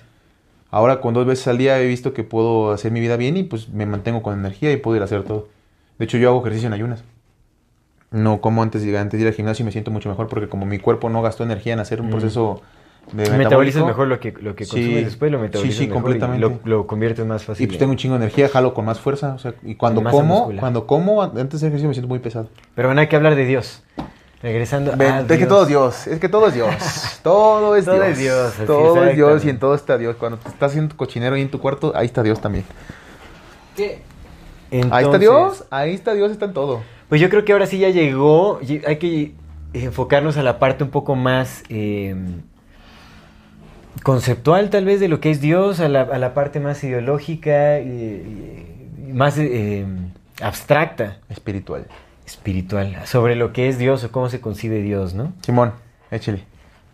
Pues a, a ver, o sea, pues hay que, ¿cómo, cómo empezamos acá? Es que es, es muy abstracto para definirlo, ¿no? Bueno, o sea, como para empezar por ahí. Podemos, Pero- podemos hablar de lo que no es Dios y, el, y Yahvé no es Dios. Que fue con lo que empezamos. Ajá, Yahvé no es Dios. Yahvé no es Dios, la- lo que dice la Biblia tampoco es Dios. Ujú. Creo que ahí llevamos como por un buen paso. Ahora, ¿por qué no hablamos acerca de la necesidad? ¿Existe realmente la necesidad de un Dios para que funcione la humanidad? Pues no para que funcione la humanidad, pero para que el universo ande, sí. Pues sí, güey. O sea, tenemos que entonces analizar ahorita la existencia de un Dios. ¿Crees en, ¿crees en un Dios? o no Sí, crees todopoderoso, creador del cielo y la tierra, todo lo visible e invisible, creo en una sola resurrección de Jesucristo. Cristo, Hijo único de Dios Padre, que está sent- murió, fue resucitado y está sentado a la derecha del Padre. Creo en el Espíritu Santo. Y en el perdón de todos los pecados y en la vida futura, por los siglos de los siglos. Amén. Amen. Muchísimas gracias. Esto fue Amor Fati en la infinita brevedad del ser. A ver, entonces, ¿crees en un Dios? Sí. ¿Cómo, cómo concibes a, a Dios, la idea de Dios? Como he, he- he andado como por muchas ideas, al principio pues yo me, me- pues, yo crecí en una familia católica, entonces yo me, me compré esa. Pero digamos que mi primer mi primer ataque de pánico fue a los seis años. Y fue por culpa de Dios, ¿Sí? específicamente y precisamente. Simón, estaba yo, estaba yo así costadillo, así en mi cama, chiquillo, da gordillo, así todo bonito. Y de pronto dije, ah, no mames, Dios, güey, oye, ha de ser bien grande ese don, ¿no? Así. Dije, pero el chile, a ver si yo nací de mis jefes, y mis jefes nacieron de sus jefes, y sus jefes nacieron de sus jefes. Pues, cuando llegas a Dios, ¿dónde, está, no? O sea, ¿dónde empieza y dónde termina? ¿Dónde lo contiene? Porque Sí, sí, sí, el origen. me puse a pensar, ¿no? Así, no mames, pues en Dios está todo, pero... Pero luego, cuando acaba, ¿qué hay Ah, no- arriba, no no? tanto. ¿Qué hay arriba? O sea, dices, ¿qué hay Sí, arriba? Yo me quedé a chingar. Pero pues pon tú que hay otra cosa. Pero luego de esa cosa que hay arriba. Y así, güey, nada mames, en el quinto nivel yo estaba así. ¡ah, ah, ah! Sí, sí, güey, sí, yo, sí, me no mames. yo le preguntaba a mis padres como, y bueno, o sea, si Dios lo creó a todo, ¿quién, ¿Quién lo creó, creó a? Dios? ¿Quién lo creó a Dios, Simón? Te digo que sí está en nuestra naturaleza preguntarnos eso desde chavillos, ¿no? O sea, es Entonces, preguntarse... eh, mi primer ataque de pánico fue por ese pedo, ¿no? Y, y carnal, eso definió mi vida por mucho tiempo porque mm, era inconcebible para mí que no pude, que hubiera algo que no fuera creado. Hasta que fíjate cómo es la vida. Curiosamente, a mí me gusta, siempre me ha gustado conversar con la gente y, y escuchar a la gente. Pareciera ser que no porque hablo mucho, pero sí escucho. Me das de cuenta que siempre me gustó platicar con los testigos de Jehová, güey. Siempre, güey. Ah, Siempre, siempre, qué siempre. chistoso. Se me hacía muy, muy curioso cómo la gente daba mucho de su tiempo para ir a hablar contigo de algo que te, te vale madre. Porque pues yo me daba cuenta que, el- que mis, mis papás se escondían, güey, como todos los papás, güey. ¡Ay, ya llegaron los hermanos! ¡No les abran! Y pues nadie les abría, ¿no? Y yo, yo sí se abría, decía, pues no mames, güey, ¿cómo vamos a hacer? Yo, Pues- pon- yo ponía Slipknot. Pero es así, ¿no? Todo- toda la gente hace algo para evitar a los pobres testigos de Jehová, los llamados hermanos. Les hermanos. Les hermanes. Entonces, una vez llegaron con, un, con uno de esos revistas que hacen de la atalaya. Y me la dejaron, ya, todo bien, ¿no? Me puse a leerla, dije, ah, la chava, ¿qué pedo? Y ahí encontré mi- la respuesta que por mucho tiempo estaba buscando y, desde ahí entendí cuál es el... Sí, completamente. No, no, no a él, porque, o a ella, o a eso, porque pues, ay, es Dios, güey, no mames, que verga, puedo yo entenderlo. Claro. Pero sí entendí el concepto que por mucho tiempo me había molestado, que es desde su infinitud. Y estaba bien interesante, güey, fíjate. Decía, imagínate a Dios como los números. Tú tienes el cero. Eso dice. decía este folleto. Sí, dice, tú tienes el cero. Pero el cero no es un principio, no es un final, es un cero, es un equilibrio. Es un punto que divide dos cosas. Es decir, tú cuentas del 1 hacia arriba, dice, ¿cuándo acabas? ¿no? Ya, pues, nunca acabas, ¿no? Es infinito. Sí. Eh, pero si tú cuentas del menos 1 hacia atrás, ¿dónde principia? Y dices, ah, la verga, sí es cierto, güey. Dices, es Dios. Así es la infinitud de Dios. Así funciona. Y entonces ya como que diga, ah, la verga, pues qué sencillo es. Qué complejo es, pero qué sencillo es y tiene todo el sentido del mundo, ¿no? Dije, todo el sentido del mundo. Ya no necesitas, no necesitas algo, algo, alguien que lo cree. Está ahí. Y entonces ya después, conforme fui creciendo, me fui haciendo más teorías y dije, ok, pues eso tendría mucho sentido de por qué pareciera ser que el lenguaje del universo se, se transmite en números. En Sí. matemáticas, en proporciones, en geometría, o sea, algo numérico. Los patrones que Son numéricos, la ¿no? vida. Como Claro. pareciera, pareciera ser numérico el patrón de todo. Sí. Y hay respuestas en los números, y hay formulaciones en los números. El 9, por ejemplo, lo que te decía, tú multiplica cualquier número por 9 y su suma va a ser 9. Excepto por el 0, porque es el equilibrio. Sí. Es- no es el principio de Dios, es solamente el equilibrio, el punto donde llega, empieza y De otra donde vez. todo nace, ¿no? Es el punto de donde todo nace. Simón, de donde todo fluye, pero confluye a sí mismo y a todo sí mismo se crea, ¿no? Entonces dije, ok, pues tendría mucho sentido que, que si Dios es infinito como los, los números lo son, pues eso. Y luego también entendí el concepto de infinitos más grandes que otros infinitos. Y también ya no me, ya no me causó ningún problema en, en- dentro de mío, porque hay infinitos más grandes que otros infinitos. El infinito de los números positivos es más pequeño que el infinito de los números naturales. Mm. Y el infinito de los números naturales es, más, es más pequeño que el infinito, el infinito de los números complejos, donde vas- van los, vienen los imaginarios, donde se utilizan para las raíces cuadradas de números negativos y todo ese tipo de Sí. cosas. Hay infinitos más, más pequeños que otros infinitos, hay infinitos más grandes que otros infinitos. Sí. Eso no excluye una cosa de Infinitos otra. dentro de infinitos. Infinitos dentro de infinitos. Entonces, si a Dios lo creó algo, ese algo también pudo haber sido infinito, que creó otro infinito, que creó otro infinito, que nos creó a nosotros como algo infinitos. Claro. Porque probablemente nuestra materia sea infinita, pero ¿cuándo se va a acabar? En- y lo fui entendiendo, ¿sabes? Lo fui Sí. como, como, como absorbiendo hacia adentro de mí y dije, ok, va, es algo que no entiendo, pero es algo que completamente los entiendo. números. Es que sí, sí, es cierto, es cierto. Los números traen ahí. Y luego te vas al, al fondo de, al, yo empecé a pensar en la materia y en la energía, porque yo antes era, yo, yo, yo decía que yo era ateo, pero nunca, nunca fui ateo, yo tenía pedos con Dios, porque en Chile no lo entendía. Y mi ateísmo de, de joven básicamente se resumía a un coraje contra ese güey, Sí. contra Sí, ese sí, güey que está ahí, ¿no? Contra el señor barbudo. Ese era mi, mi problema con, con- cuando yo creía ateo. Pero después fui entendiendo ciertas cosas y, y- y dije, voy a ver, pues la materia, ¿no? Te yo he dicho muchas veces que la materia no existe, que todo es energía, ¿no? Y hasta apenas hace como un mes o dos meses me encontré que ya el Einstein lo había dicho antes de una manera más bonita, pero básicamente es lo mismo. Dije, ah, wow, pues yo sabía que yo no lo había inventado, ¿no? Yo sabía que este, esta idea que tengo de que, la, que esto no es real, o sea, de que esto no es la esto no es materia como nos dijeron que es materia, que yo aquí no estoy tocando más que energía condensada, energía vibrando en, en menores frecuencias.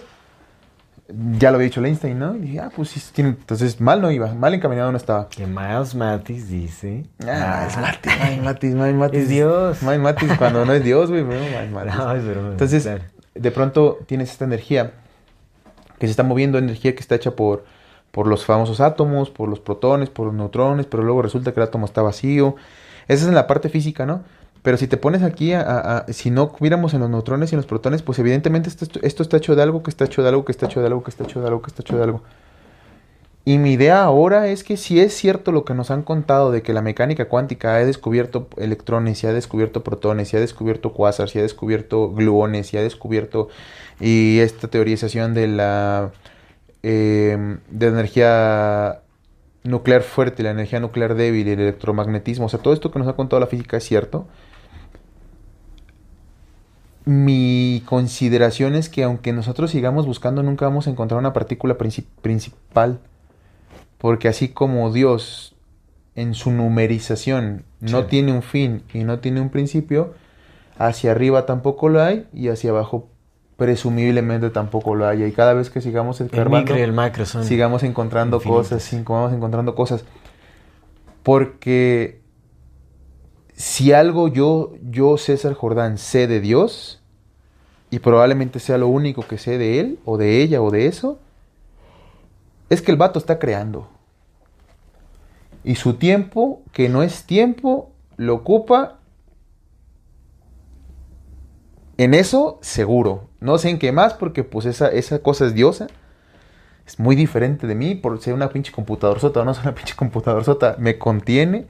Yo soy eso. Yo soy parte de eso. No soy eso, soy parte de eso. Pero si algo yo puedo observar es que está continuamente, perpetuamente e infinitamente creando. Así es. Todo el tiempo está creando. Todo el bendito tiempo hay cosas nuevas en este bendito mundo. Lo decía el, El artista supremo. completamente. Lo, que lo decía el Salomón. No hay nada nuevo bajo el sol. Pero ¿cuántos soles no se están creando? Y entonces, eh, algo, algo veo, ¿no? Que es esta, esta, esta creación infinita de, de la expresión infinita creadora de eso que está atrás. Entonces resulta que, que abajo de, de cada partícula considero yo que pues nunca vamos a encontrar la respuesta porque pues es la esencia creadora, su principio es crear y ¿qué va a crear? Pues creación. Entonces vas a seguir buscando y vas a seguir creando para que sigas viendo. Pero subyacente a todo eso hay una especie de lienzo en la que todo se permite. Digamos que tú tienes un, un- un cuadro, ¿no? Un, un- ¿Cómo se llaman los? Caballete. Frente a ti. Y tú vas a pintar un cuadro. Tú pintas el cuadro, pero el cuadro está pintado sobre un caballete. Es un ejemplo muy burdo, ¿no? Muy, pues obviamente no tiene nada que ver con Dios porque Dios pues piensa qué chingados es, pero, pero algo así, algo así me lo imagino, ¿no? Entonces, para que toda la expresión en la que estamos viviendo esté permitida, tiene que estar sobre algo. Le llames la nada, le llames el vacío, ahora le llaman eh, campos cuánticos, le llaman ahora, con las pinches nuevas teorías que sacan los científicos que cada rato quieren explicar, a huevo quieren tener la razón de que no la tienen, ¿no? Bueno, de que la tienen, a huevo quieren tenerla. Y de que no existe un Dios, porque pues a huevo quieren decir que no existe, pero pues el más mate dice que están bien pendejos y yo le creo porque la neta sí está bien interesante su forma de pensamiento. Los, que- los que se aferran a decir que no existe Dios, ¿no? Como científicos. Sí, como Carl Sagan, ¿no? Simón. Que es, es muy, es muy contradictorio lo que decía Carl Sagan, porque él decía que la única eh, manera científica de comprobar la no existencia de un creador, no decía tanto de Dios, pero de un creador, era eh, descubriendo que el universo es infinitamente antiguo. Eh, Dice que esa es la manera, porque cuando, o sea, si es infinito, entonces no hay un creador, porque siempre ha sido. Es que esa es la cosa, pero si es Pero es- infinito, tal vez se esté creando a sí mismo. Exactamente, es que es eso. Lo infinito es lo que podríamos decir que es. Los mexicas tienen una, creador. tienen una palabra que, que Miguel León de la Portilla definió muy bonita. Es el moyocoyani. El que en un proceso continuo de creación e imaginación, a sí mismo se crea y a sí mismo se permite.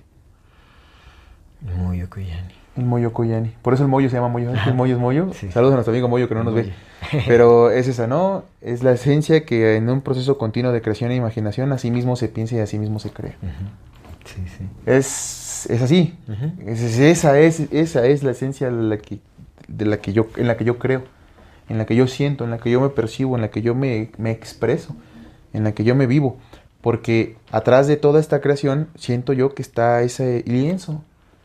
Pero para que, para que ese lienzo tenga una función, pues es- tiene que tener esta creación. Entonces es como una especie de un todo contenido dentro de sí mismo que continuamente se está creando, se está pensando, se está imaginando, se está sintiendo, se está experimentando, se está expresando. En una continuación. Y tiene, y, no sé, a mí me hace mucho sentido mi, mi forma de verlo porque pues es mía. Pero honestamente la esto, esto que les estoy comentando lo siento mucho más humilde que hacer una pinche Biblia y decir, yo sé lo que es Dios, güeyes, y ahí les va. Dios es un pinche señor que tiene una barbota y se llama Yahvé y se llama Jehová y al chile nos hizo así y nos hizo asado y nos hizo tal y a mí me dijo tal y a mi pinche primo el Bernabé le dijo tal y el Chanox fue con los ángeles y tal, tal, tal y tal. Siento que eso es una gran falta de respeto. Y, todos los libros de los que hablan de Dios también siento que son una gran falta de respeto, eh, incluyendo el libro de la Connie Méndez, porque dice Connie Méndez, que bueno, al menos como lo menciona, se me hizo muy respetuoso porque dice, los metafísicos creemos esto. Eso me gustó, me gustó, y ahí sí mi respeto, porque dice, los metafísicos creemos esto, no dijo Dios tiene esto, dijo, metafísicos creemos que Dios tiene siete principios. El amor, tal, tal y tal y tal y tal. Y el amor es tal, tal, tal. Yo siento que, que es, que es muy aventurado y muy respetuoso de nuestra parte Intentar definir los principios de Dios. que- carnal. al- al- en especial cuando eh, a través de la observación podemos determinar que todos los principios en su naturaleza son cambiantes. Sí. Ahí sí yo empato muchísimo con Rupert Sheldrake, Sí. que habla del- de la naturaleza sí, sí. habitual del, del, cosmos. del cosmos. Sí, sí, sí. Los hábitos. eso no hay nada definido, o sea, todo está en constante cambio. O sea, es como, si, oye, si podemos observar la evolución de nuestro planeta, ¿por qué no decir que, o sea, en, en su naturaleza los principios que conocemos como la gravedad y todo son Cambiantes. cam- cambiantes a través del tiempo? Digo, en- tal vez pasen eones en lo que evolucione un principio que creemos fijo, pero en el universo, al no tener edad, al no tener tiempo, es un instante.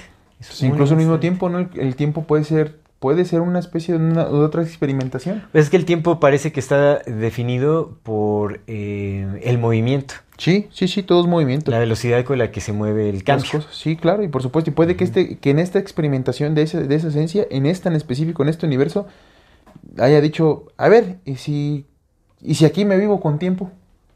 Si aquí me vivo con tiempo. A ver, a ver qué chingados pasa, ¿no? Pues que en realidad o sea, verga el, tiempo es nuestro intento por comprender el, el, el- El paso los de las cambios, cosas, sí, los el paso cambios. de las cosas, los cambios. Pues te digo, ¿qué tal, O sea, si, ¿qué tal si en este dijo aquí, qué tal si aquí me muevo? ¿Y qué tal si tiene otro ¿y qué tal si aquí no?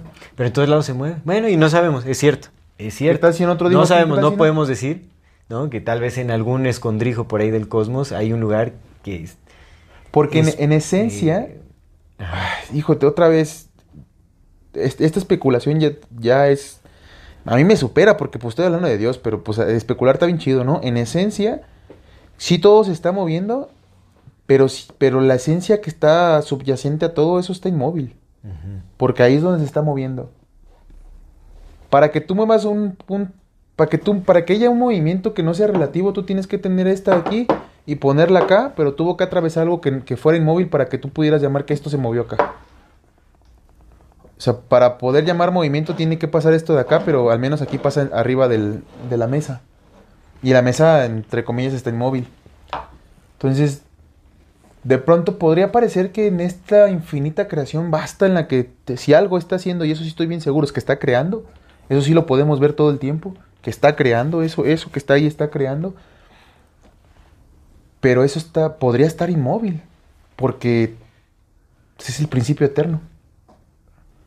Lo único, lo decía el Nisargadatta, eso que no cambia, eso Ajá. es lo que es. lo inmutable. Esa es, esa es la verdad, lo que no cambia. Es que tiene mucho sentido. El Nisargadatta es muy locochón, sí, ¿eh? es que o sea, hay muchas cosas muy rescatables de todo eso en realidad. pues ¿no? es que los locos tienen una conexión muy distinta, carnal, porque Pues es que le- están locos.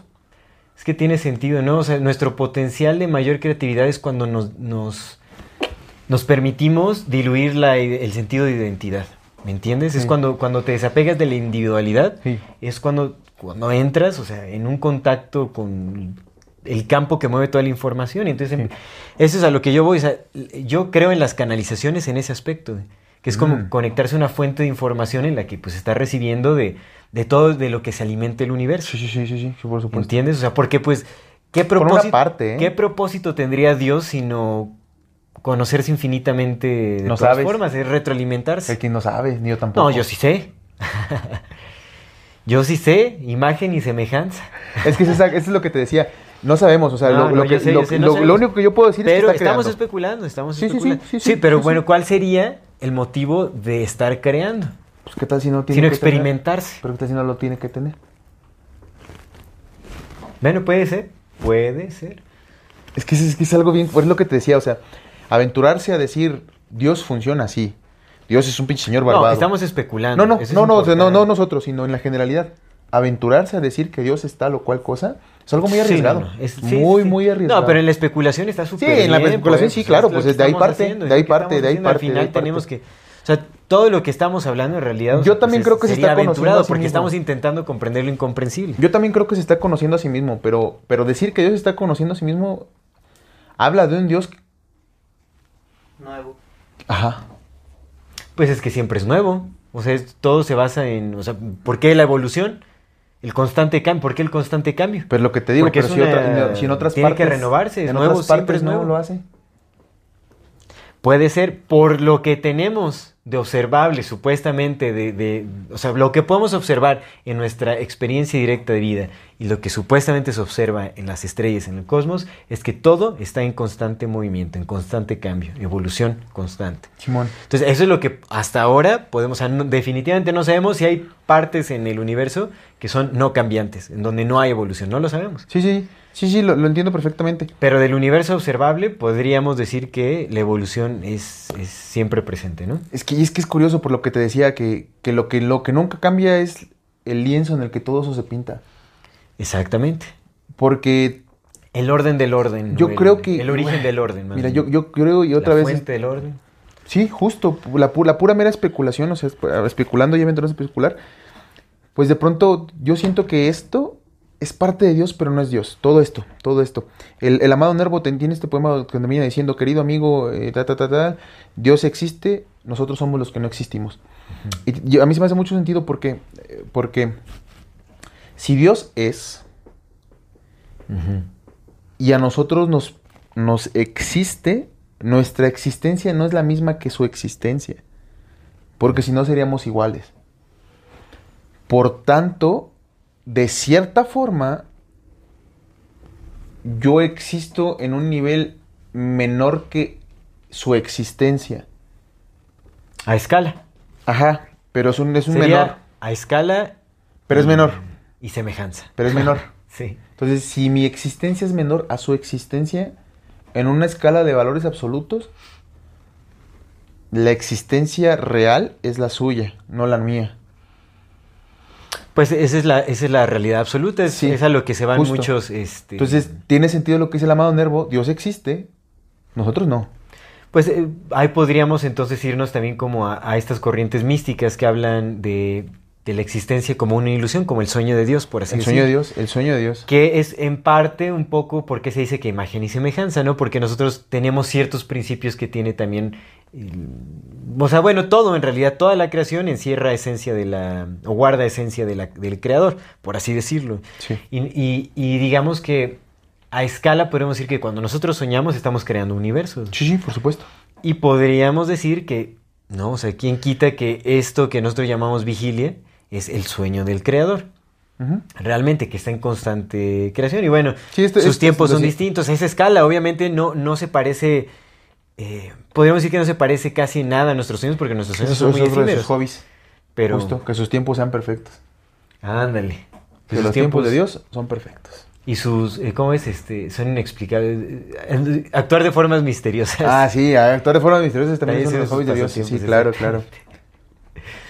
Eh, pero bueno, ¿qué, qué, qué más especulamos sobre la existencia de... Ah, eh, yo, yo te, te decía entonces, de pronto ese lienzo está inmóvil, ¿no? Y sobre ese lienzo se permiten las cosas, pero luego también tenemos esta otra idea del Alex Jones. Llega el Alex Jones con su pinche locura, mentirosa, pero su locura.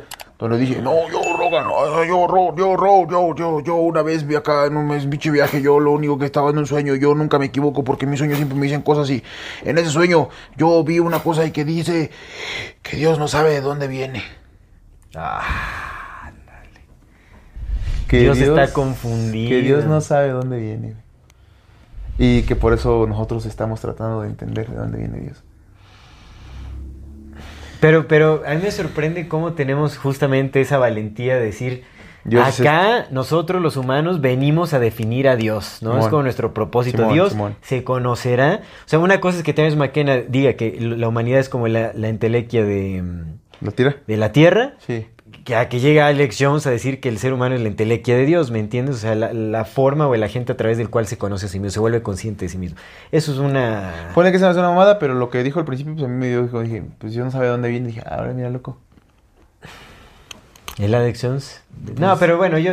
Porque es que, mira, si Dios es infinito, infinitas son sus posibilidades. pero, pero entonces, o sea, esa misma característica tendríamos que adjudicársela a cualquier otro elemento de la vida, porque entonces Dios se está conociendo en su, infini- en su infinidad.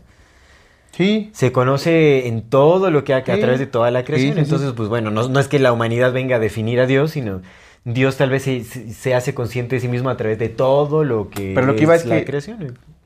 Que, que si Dios es infinito, infinitas son sus posibilidades, ¿no? Ujú.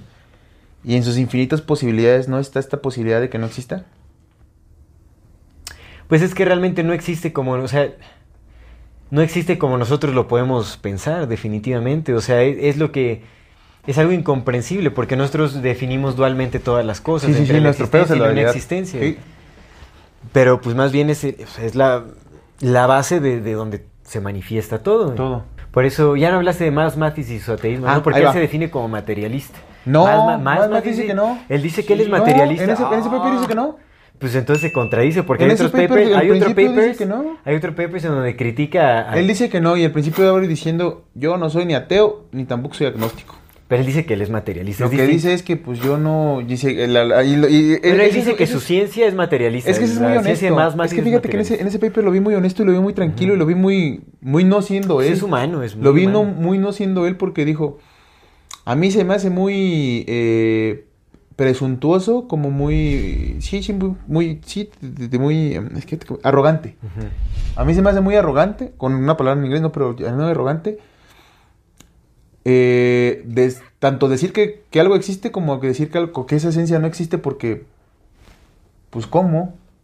¿Cómo, no? Y entonces se empieza, a, se empieza a aventar. Y lo que el vato dice es, es muy interesante. Dice que, mira, la gente dice que es atea. Él no- eh, es que ahí no habla como de Dios, sino habla de los ateos contra los no ateos. Entonces habla de que los ateos luego se pasan de verga con los, con los creyentes. Porque los ateos usan la ciencia como una excusa para disminuir el- a los creyentes. Dice, pero la neta, la neta, los creyentes tienen un poco más de validez porque el creyente cree por fe.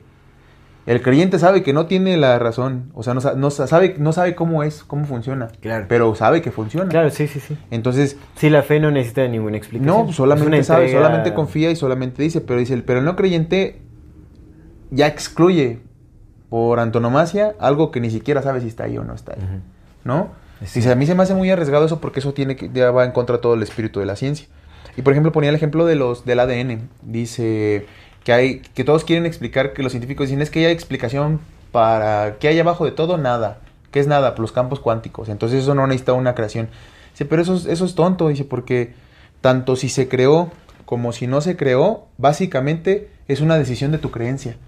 De si tú crees que eso fue, que es que el ordenamiento de los átomos fue de manera casual, es tu decisión de creer en eso y es una creencia. Sí, Tan- eso no, eso no determina que, lo que, que sea así, sí, claro, dice. Y si tú crees que eso fue causal, no casual, causal, pues también es tu creencia. Mm. Nada más que, dice, la, la ciencia ahora premia a estos y no premia a estos. Dice, dice algo bien que me gusta, una frase muy chida que dice, que la ciencia no está buscando el nuevo Newton. La ciencia está buscando el, el nuevo, el siguiente, la siguiente donación. Mm. La ciencia ya no busca el nuevo Newton, busca la siguiente donación. ¿Qué es lo que es de la ciencia? Que solamente recibe en su seno a la gente que repite lo que ya están diciendo que es. Y si entonces tienes estos, estos científicos queriendo explicar el, el origen del universo con sus modelos que apenas tienen 100 años y que están completamente cambiantes, todo el tiempo están cambiando. ¿Cómo, cómo, con qué, con qué seguridad dices que eso es? Que eso es lo que tiene que ser. Y si obviamente los, los creyentes, pues también hay- la mayor parte de los, los creyentes son ignorantes, dice el güey, ¿no? Son ignorantes y nada más creen porque les dijeron que es creer. Y la religión sí es un lastre y la religión sí es una, es una losa y sí pesa un chingo. Pero no quiere decir que el otro lado sea el correcto. Porque aparte hay muchas cosas que no hemos respondido. Y muchísimas. El universo es enorme y no sabemos de él más que un carajo, ¿no? En otras palabras. Sí, sí, por supuesto. Entonces, si no sabemos nada de él, ¿cómo vamos a poder asegurar que esto es así? Y en vez de habla de la evolución, por ejemplo, ¿no? Dice, justo dice, la evolución es un proceso que explica por qué los, los, los, los seres cambian. Y que, y que explica de una forma medio aceptable por qué estos se parecen a estos, por qué estos hacen estos y por qué estos hacen esos. Pero la, la- la evolución no es una, la teoría de la evolución no es, una, no es una teoría de la creación. Claro. No hay, y querer explicar la creación con la teoría de la evolución, dice, pues no es, no es, no es correcto. Dice, porque aparte la evolución, la teoría de la evolución como la conocemos tiene muchos huecos que nadie, que nadie ha querido llenar porque pues otra vez huecos. ya se aceptó que es así y entonces así va.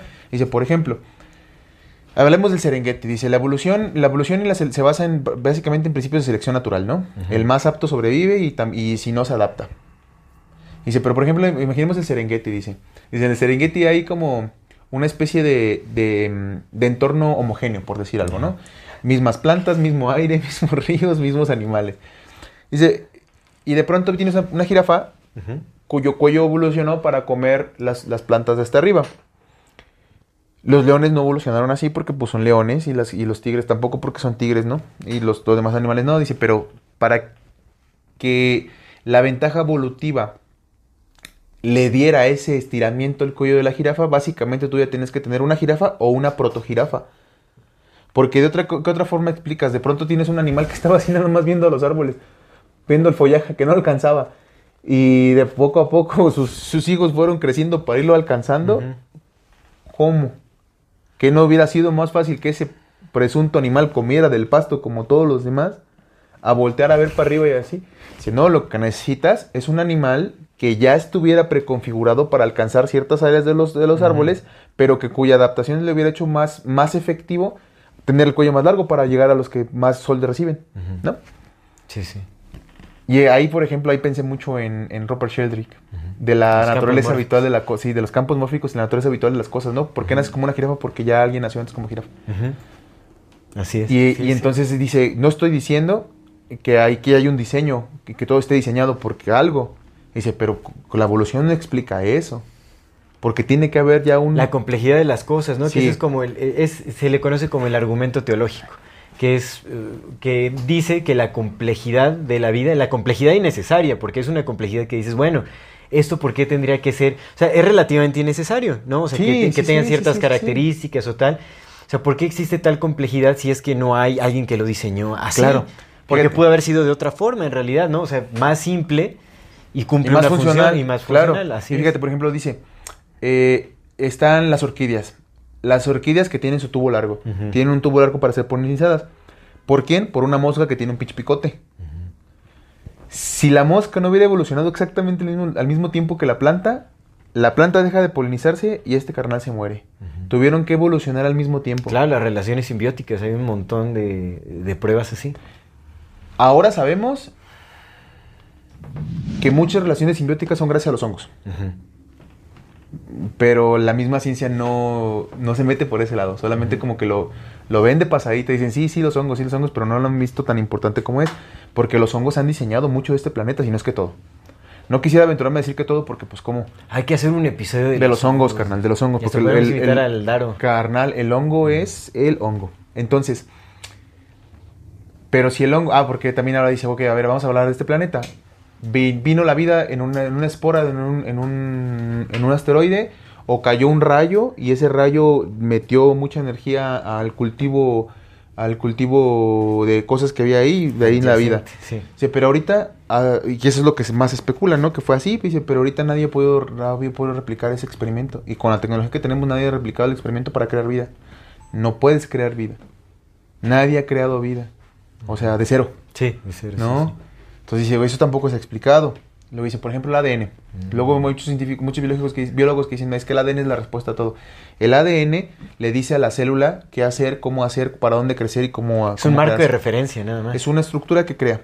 Dice, pero para, pero para que el ADN es- cree esas, esas fibras, están las enzimas que llegan con los azúcares y los fosfatos y son las que le van diciendo al, al ADN cómo unirse. Sí, entonces y las enzimas son, son unidades energéticas que utilizan Exacto. proteínas para movilizarse. Entonces, Exacto. ni siquiera es algo Exacto, tangible. Exacto, amigo, es lo que Sí, dice sí. ese vato. Dice, pero las enzimas básicamente tienen self lo- cell locomotion, ¿no? Ajá.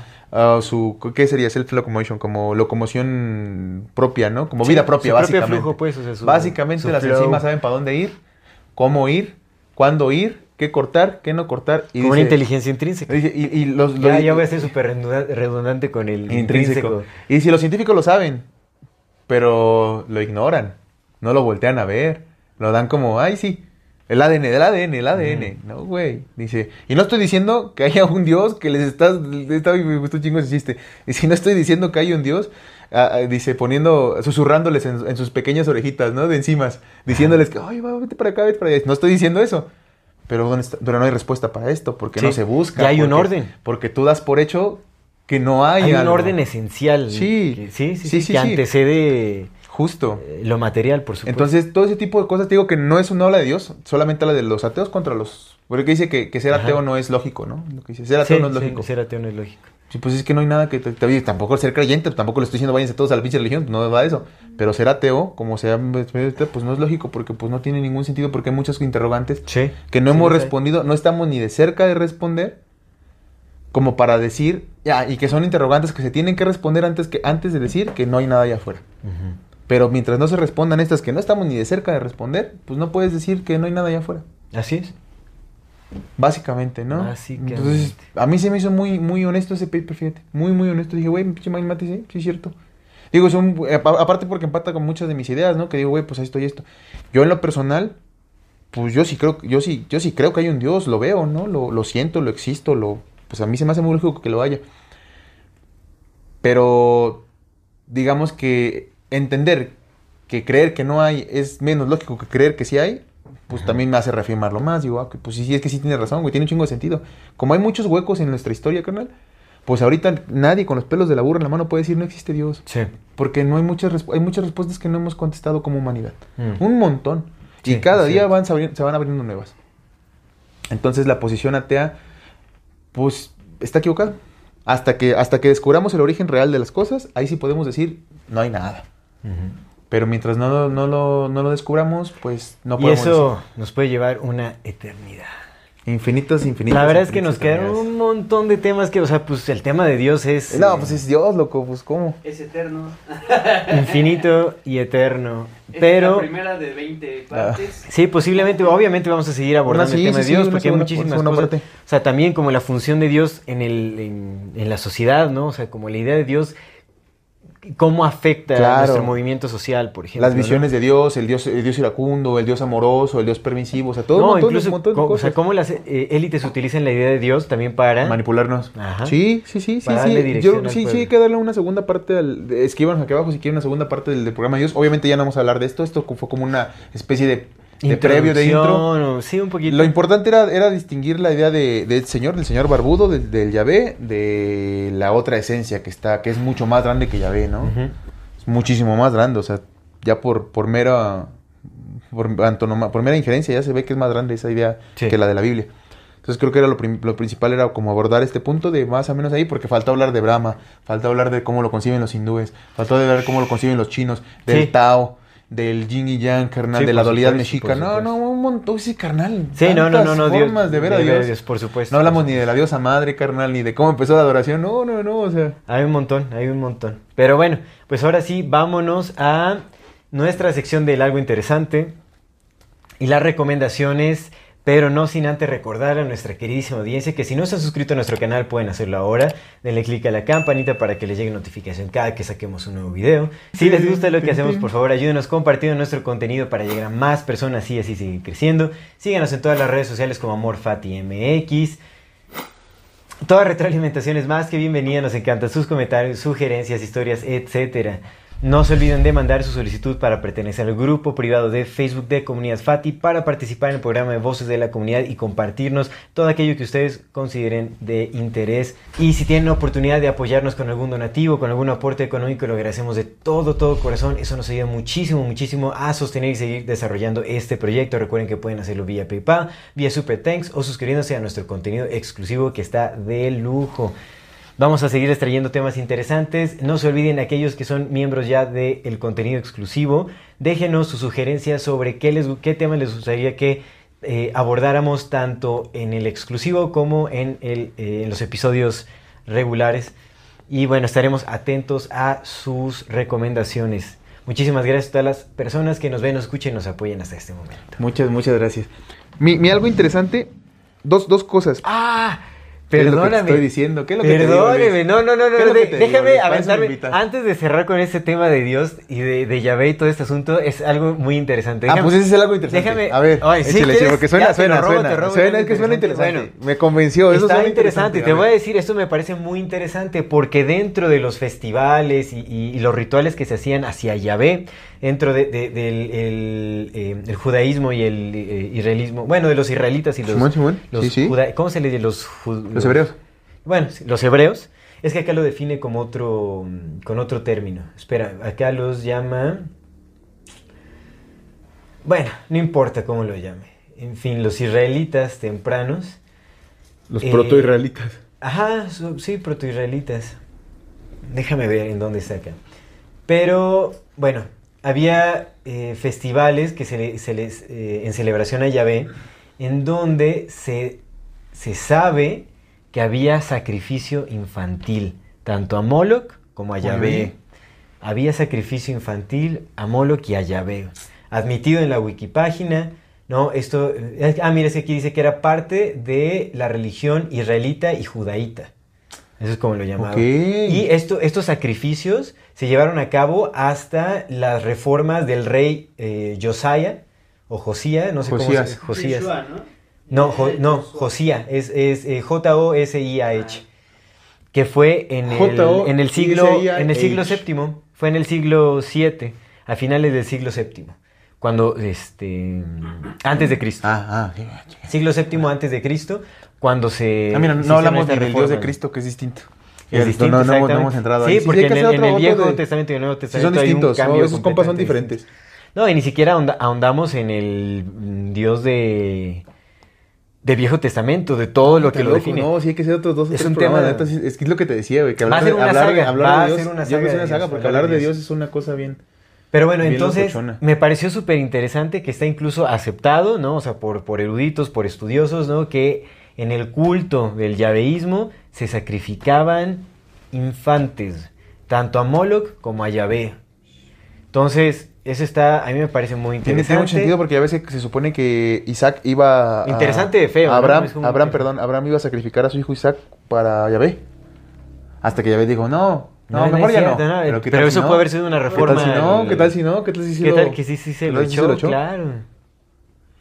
O bueno, o tal vez le hizo la jugada porque pues es- ese era un ritual común a la deidad, o sea, se solicitaba y entonces le dijo, a ver, a ver si muy, muy, Sí, acá sí. si eres mi, mi fiel, pues yo pido que me sacrifiquen a sus chamacos. Eso está en el Nuevo Testamento. Está súper loco, En el viejo. en el viejo. Está en el Viejo Testamento. Sí, Sí, sí, eso es Abraham, pues es que es la casa de Ah, Abraham, Abraham. porque Abraham es el patriarca de los, Sí. de los israelitas. Sí, sí, sí. Abraham se salió de Canaán, era cananita, se salió de Canaán y fundó a... Y bueno, habría que ver quién es, el- quién es el Bien, rey. Josiah. Este. Simón. El rey de. Judá. Ya, ya ve- ves que hay banda que dice que no leen la Biblia.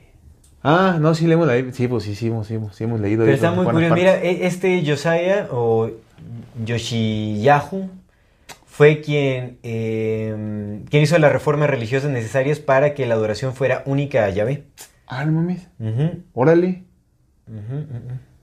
Órale, órale. Bueno, pues hay que, hay que investigarlo Bien, porque él fue también de... Sí, sí, sí, está sí, locochón sí. ese asunto, carnal, este, este pedo Se de me olvidó mencionarlo, pero este está, pedo está está locochón interesante. porque también como... O sea, pues eso está muy, muy relevante con, con muchas cosas que se Sí, dicen sí, ahora, sí, ¿no? cabrón, Entonces, cabrón. pues, bueno, no Porque sé. aparte, acuérdate que se supone que... Eh... Ay, no me acuerdo cómo se llama en esta adoración. Creo que es en- me parece que es en la Pascua, pero no, no estoy muy seguro.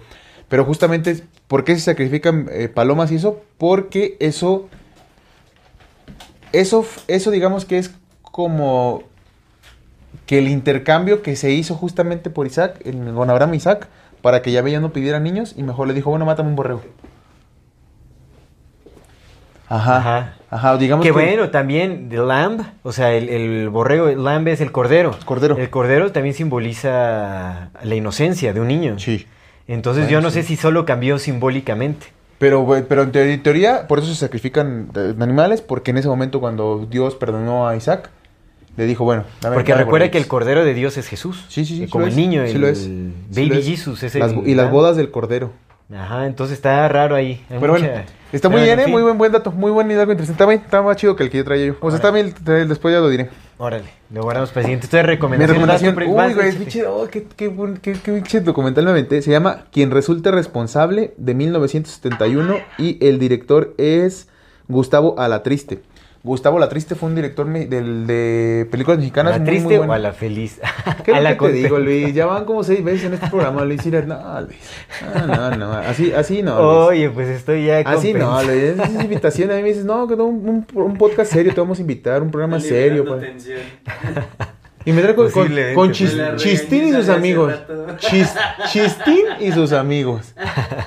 Ya yo voy a hacer mi propio stand-up, ya no, no los necesito. Yo me voy a hacer mi stand-up, ¿no? Ya mi, mi proyecto aparte va a ser de De comedia. la regañiza de hace rato. A mí nunca me Ah, dijiste que el invitado en este programa iba a ser Don Comedias. Yo hubiera venido preparado de otro modo. No, no, ya, ya regresemos, regresemos. Disculpen la, la interrupción de, de esta gran comedia que me traigo cargando desde hace rato. El show de Chistín y sus amigos. Chistaldo, me dicen. Chistaldo. Chistaldo.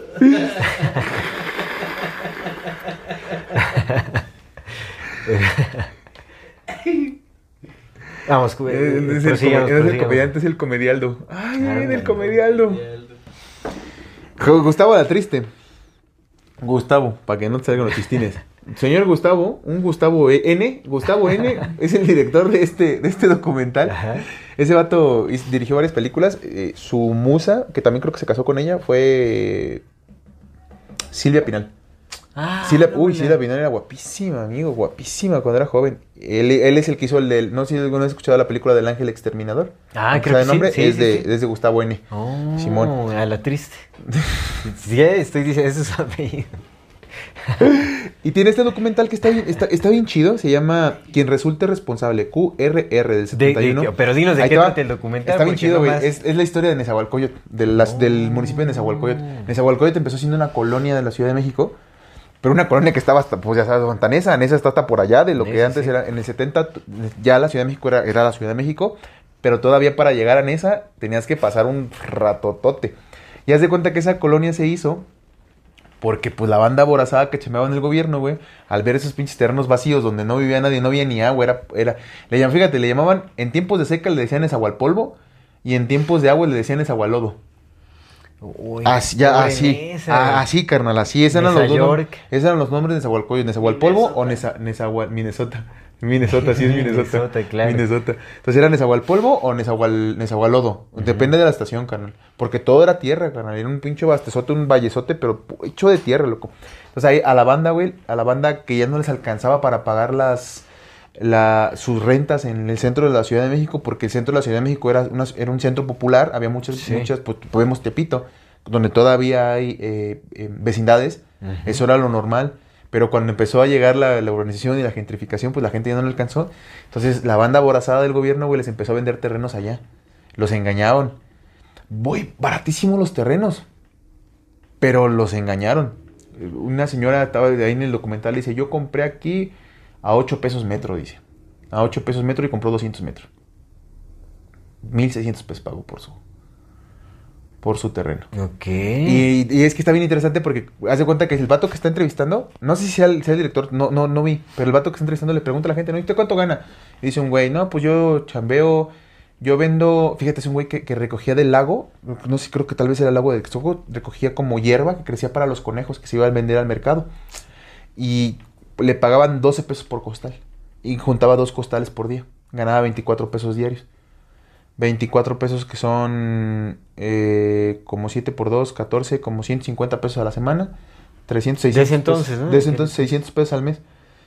Ese compa, Que 600, o sea, eran como 6 mil, ¿no? Más no sé, es que no sé pero, pero, pero para que nos ¿no? demos una idea, 6,000 ese compa más. que ganaba 600 pesos al mes, que era pobre, porque pues el vato era, eh, 600, el vato traba- vendía dos costales diarios, o sea, era pobre el vato, pero ese compa ganando 600 pesos al mes, pon tú que ahorrando 300 pesos, si se pudiera, ahorrando 300 pesos se podía comprar un terreno de esos en 5 meses. Sí, pues eran, En eran cinco otros meses. tiempos. eran otros sí tiempos eran otros completamente, tiempos. pero te imaginas cómo estaba. Pero aún así la gente decía. La Ahora gente- sí, la- pero aún la así la gente decía que era pobre, carnal. Y está bien interesante la entrevista porque llega. Y son gente que tenía sus, su- el documental, eh, tiene gente que tenía sus casitas, ya sabes, de, de, de- de- de teja, de lámina.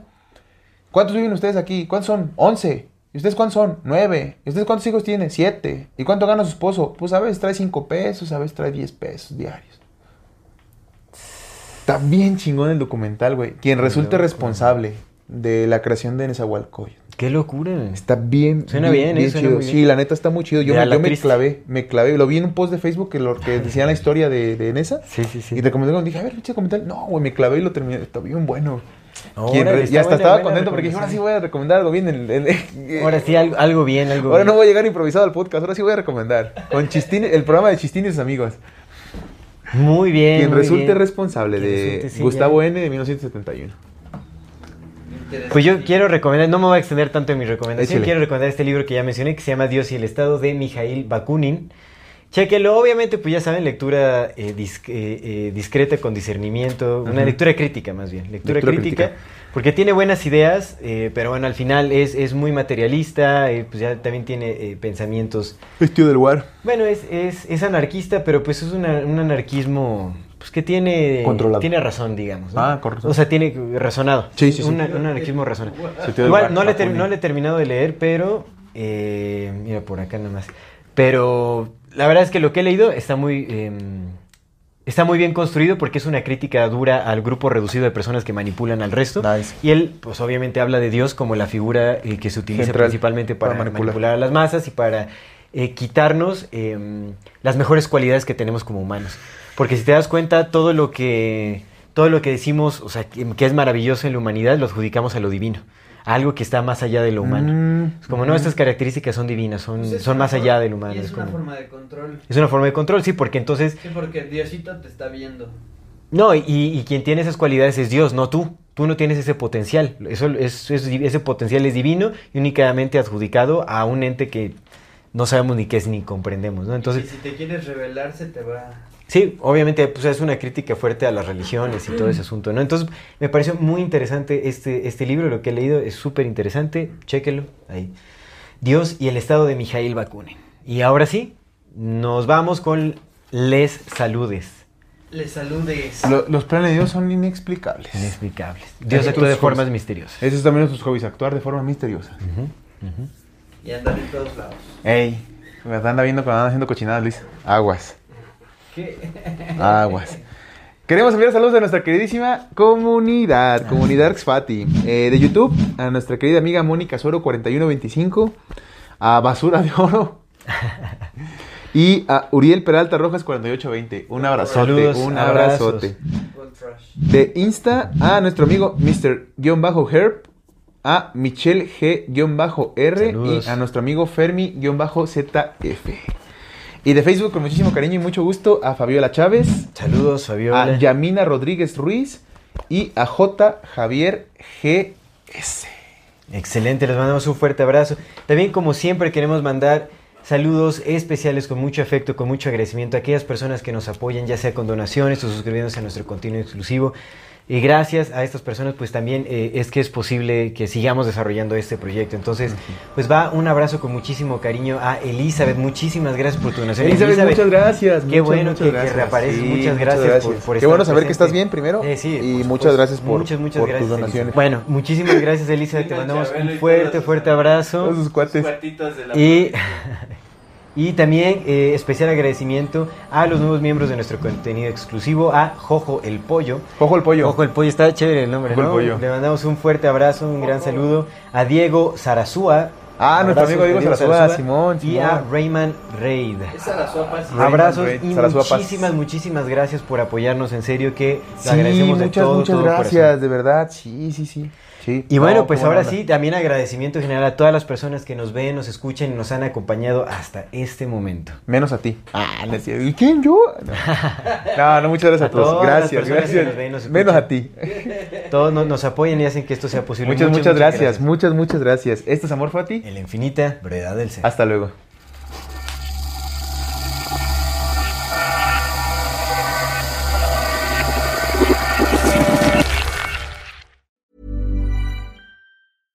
Ever catch yourself eating the same flavorless dinner three days in a row?